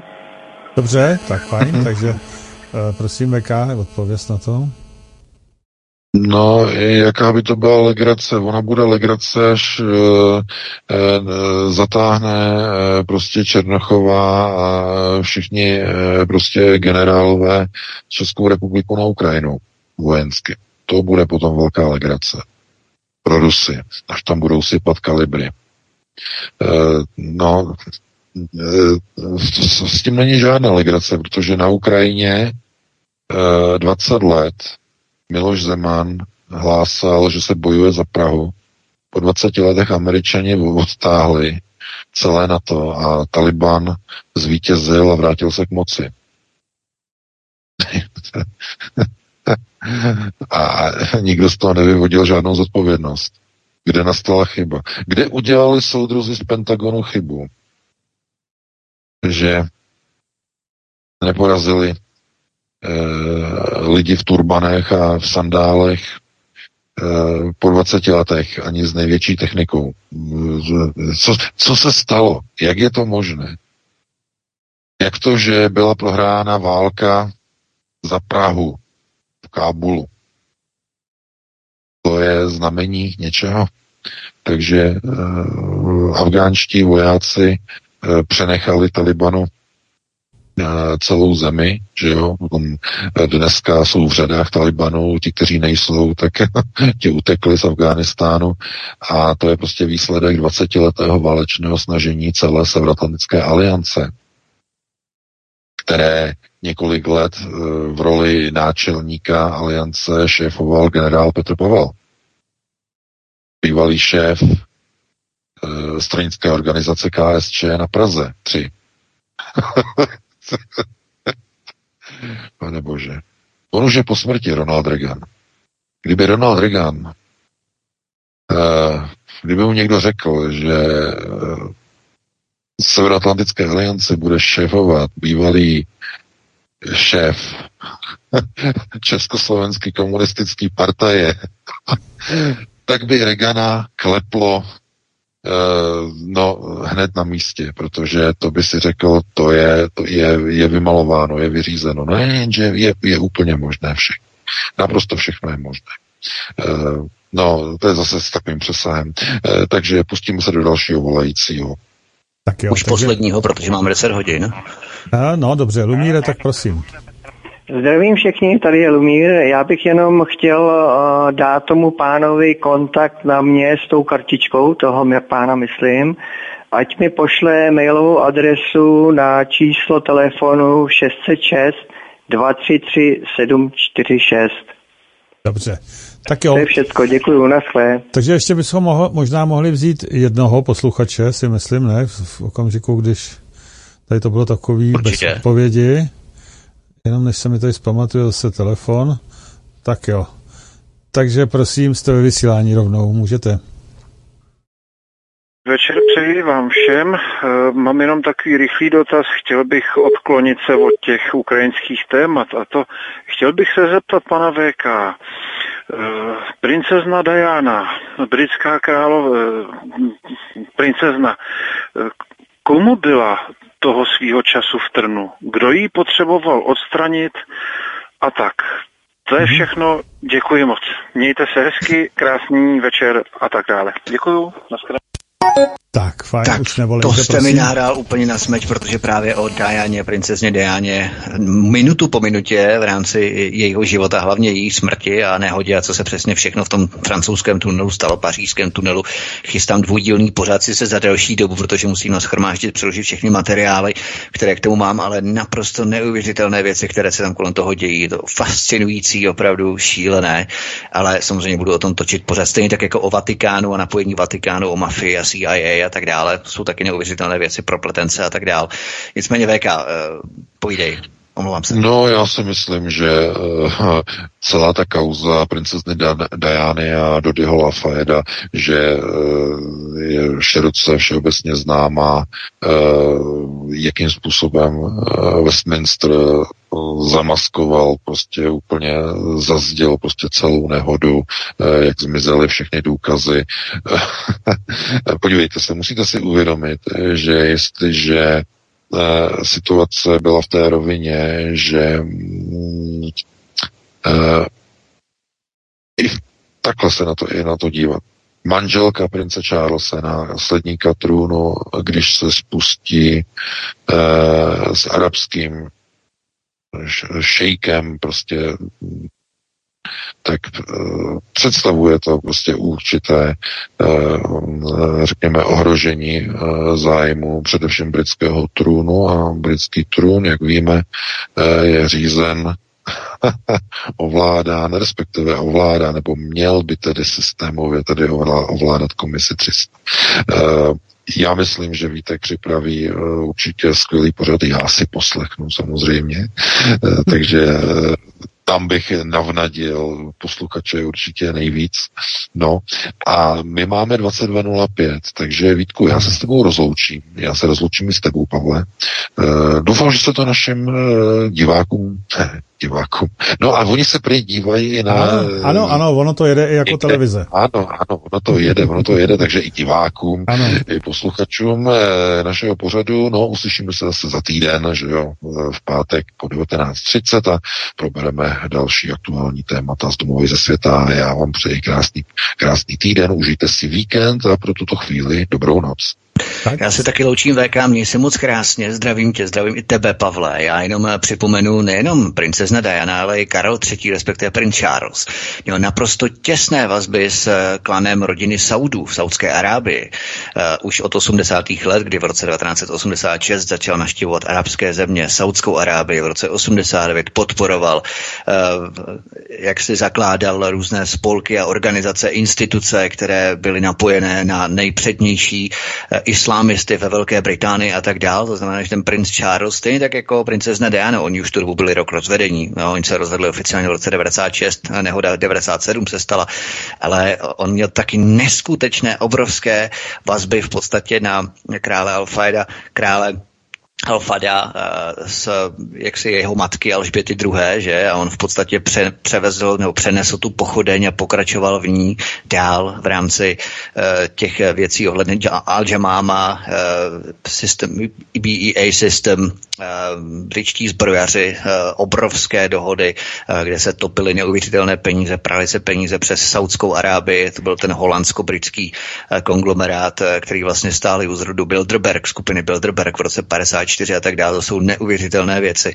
eh, které oni tam měli. Takže ty, ty vazby, já samozřejmě o tom připravím pořady, ale bude to opravdu za dlouho, protože to je fakt těžké, těžké eh, všechno poschánět a, a překládat a tak dále. Nebudu zdržovat, mějte se všichni krásně. Pavle, moc děkuju. Mějte se eh, samozřejmě všichni krásně, vy milí posluchači, zdravím vás a příště se s vámi těším na slyšenou, nebudu to zdržovat. Hezký večer. Ano. A já ještě zneužiju trošičku tento pořad, že jsem, že jsem to dneska dělal. Chci vás pozvat, vy, kdo posloucháte, na zítra máme jakési setkání předvánoční, eh, dal by se říct přátel svobodného vysílače a to u Plzně, Příšov u Plzně. Takže zítra popoledně je tam setkání, můžete se přijít kouknout, myslím, že to bude velmi zajímavý. A tím končím dnešním pořad. Mějte se krásně. Prosíme, pomožte nám s propagací kanálu Studia Tapin Rádio Svobodného vysílače CS.